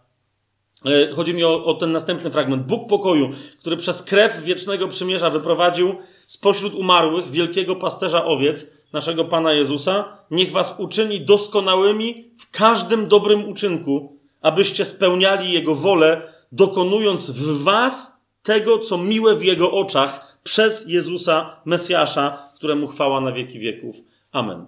Widzicie, ta część o tym, że my jesteśmy zbawieni, cała dobra nowina o Jezusie, tu, zanim przyjdzie królestwo, o to mi chodzi. Kiedy my żyjemy jeszcze w tych ciałach, które są ciałami grzechu i śmierci, tak? Jest opowiedziana w wersecie 20. O tym, że Bóg pokoju przez krew wiecznego przymierza wyprowadził spośród umarłych wielkiego pasterza owiec, a więc wzbudził go z martwych. Kto, jeżeli w sercu swoim uwierzy, że Bóg wskrzesił Jezusa z martwych, będzie zbawiony, bo sercem przyjęta wiara prowadzi ku usprawiedliwieniu, wyznawanie jej ustami ku zbawieniu. Tak? Ale teraz patrzcie, co, co się dzieje dalej. Dla tych, którzy już tego doświadczyli, istotną jest dobra, i to jest dobra nowina, to nie jest obciążenie, to teraz zaś muszę coś robić. Nie, rozumiesz? Dlatego dziś jako chrześcijanin żyjesz życiem nędznym i narzekasz i jęczysz i ci jeszcze jest smutno i jeszcze niedobrze i coś jeszcze, jakieś pretensje masz. Niektórzy się na Boga obrażają, że chrześcijanie. Co w ogóle się dzieje? Dlaczego? Bo nie rozumiesz, że ta druga część, 21 werset, o tym, by Pan uczynił nas doskonałymi w każdym dobrym uczynku a, i że pełnienie Jego woli dokonując w nas tego, co jest miłe w Jego oczach przez Jezusa Chrystusa, że to jest właśnie wielka tajemnica tej części wiecznego przymierza, yy, która jest dobrą nowiną o królestwie w nas funkcjonującym. A zatem następnym razem, jak się zobaczymy, będziemy musieli zgłębić te, yy, zrozumieć, kim zatem jest Jezus, nie jako zbawiciel, nawet nie jako Pan, ale jako zapowiedziany Izraelowi, potomek Dawida, ten jeden, jedyny pomazaniec i król, po którym już nie będzie żadnego innego. Co to znaczy, że Jezus jest Hamasija i dlaczego Jan w swojej Ewangelii mówi, że kto nie wierzy, że Jezus jest Hamasija, ten nie, ten nie żyje według życia, które ma w sobie. Nie ma, no po prostu. Tak? To jest kolejny bardzo istotny aspekt. Dziewiąty rozdział e, listu do Hebrajczyków, skoro już tu jesteśmy, e, piętnasty werset. W czternasty właśnie wspomina o krwi Chrystusa, który przez Ducha Wiecznego ofiarował Bogu samego siebie i że ta krew oczyszcza nasze sumienia z martwych uczynków, żeby służyć Bogu żywemu, ale właśnie, rozumiecie, zanim my umrzemy i będziemy służyć w pełni rozkwitu i chwały, my już teraz mamy zacząć Mu służyć z, jako znaki tej przyszłej mocy, tak? I dlatego właśnie dziewiąty rozdział, 15 werset mówi i dlatego, tak? Dlaczego? Żeby służyć Bogu żywemu. Z tego powodu, już teraz, dlatego Jezus, tu w domyśle, tak, bo tu nie ma tego, tego imienia, bo jest wcześniej wypowiedziane, Chrystus i dlatego Chrystus jest pośrednikiem nowego przymierza. A żeby przez śmierć poniesioną dla odkupienia występków popeł popełnionych za pierwszego przymierza, ci, którzy zostali powołani, otrzymali w końcu obietnicę wiecznego dziedzictwa. Yy, zatem następne nasze spotkanie będzie spotkaniem tylko i wyłącznie pod, pod, jako pod potrzebą odpowiedzi, już kończymy podpowiedzią, potrzebą odpowiedzi na pytanie, kim zatem jest, znowu w pełni, kim zatem jest Chrystus. Jakiego Chrystusa, jakiego Mesjasza Stare Przymierze zapowiadało, to znaczy Bóg w tym Starym Przymierzu, jako jaki Mesjasz Jezus już się objawił, jako jaki Mesjasz ma się jeszcze objawić, i teraz uważaj, jako jaki Mesjasz, zanim się objawi, ma się objawiać, chce się objawiać i już się objawia przez ciebie światu. Jeżeli ob nie objawia się przez ciebie, to nie, nie masz w swoim życiu królestwa, które zawsze przejawia się w mocy. Pamiętacie? Paweł do Koryntian powiedział, że królestwo się przejawia w mocy, a nie w bredzeniu. A zatem dlatego nie doświadczasz mocy, a zatem też dlatego, jeżeli Chrystus się przez ciebie nie ujawnia, tobie i innym, to dlatego się nie cieszysz już teraz królestwem. A więc co to znaczy, żeby ten Mesjasz, który ma swoją przeszłość, który ma swoją przyszłość, w twojej teraźniejszości zamienił dobrą nowinę o tym, że w przyszłości nie pójdziesz do piekła, ale będziesz mieć życie wieczne, dzisiaj zamienił twoje życie w życie objawiające szczęśliwą moc królestwa. Fajnie? Nie wiem, czy to przyszłe spotkanie będzie krótsze. I wcale wam tego nie obiecuję, zresztą wcale mi na tym e, nie zależy. Okej, okay, ale zanim skończymy, zanim skończymy, to mam jeszcze e, dwa ogłoszenia. Bardzo, e, bardzo ważne, króciutko. E, pierwsze, zostałem zobowiązany przez administratora i twórcę naszej strony www tajemny plan pisane jednym ciągiem.pl, że teraz zawsze, a on powiedział, że mam zawsze zaczynać i kończyć od tego, a ja tu tylko skończyłem. Zaczynać będziemy od modlitwy, kończę na tym, że jest strona www.tajemnyplan.pl, na niej nasze materiały są uporządkowane. E, nie wiem, czy tak jest z każdym materiałem, ale z czasem z każdym materiałem, e, tym filmowym, nagranym, z plikami audio, mm, e, do każdego z tych materiałów będą też dodane wszystkie cytaty, jakimi się posłużyliśmy w czasie takiego wykładu, one zaczną być interaktywne i tak dalej. Są tam różne sposoby, z tego co rozumiem, ja nadal przyznaję się, sam tam na tej stronie jeszcze nie byłem, więc. Nie, to ty mi ją pokazywałaś, ja tam tak byłem jednym połową jednego oka. Więc muszę tam jeszcze rzeczywiście wejść i. Dobra! Dobra, więc rzeczywiście myślę, że warto, jak tam jest to wszystko, co myślę, że tam jest. I naprawdę już następnym razem, jak będę ogłaszał, to już na jako naoczny świadek, bo na razie tylko półoczny świadek.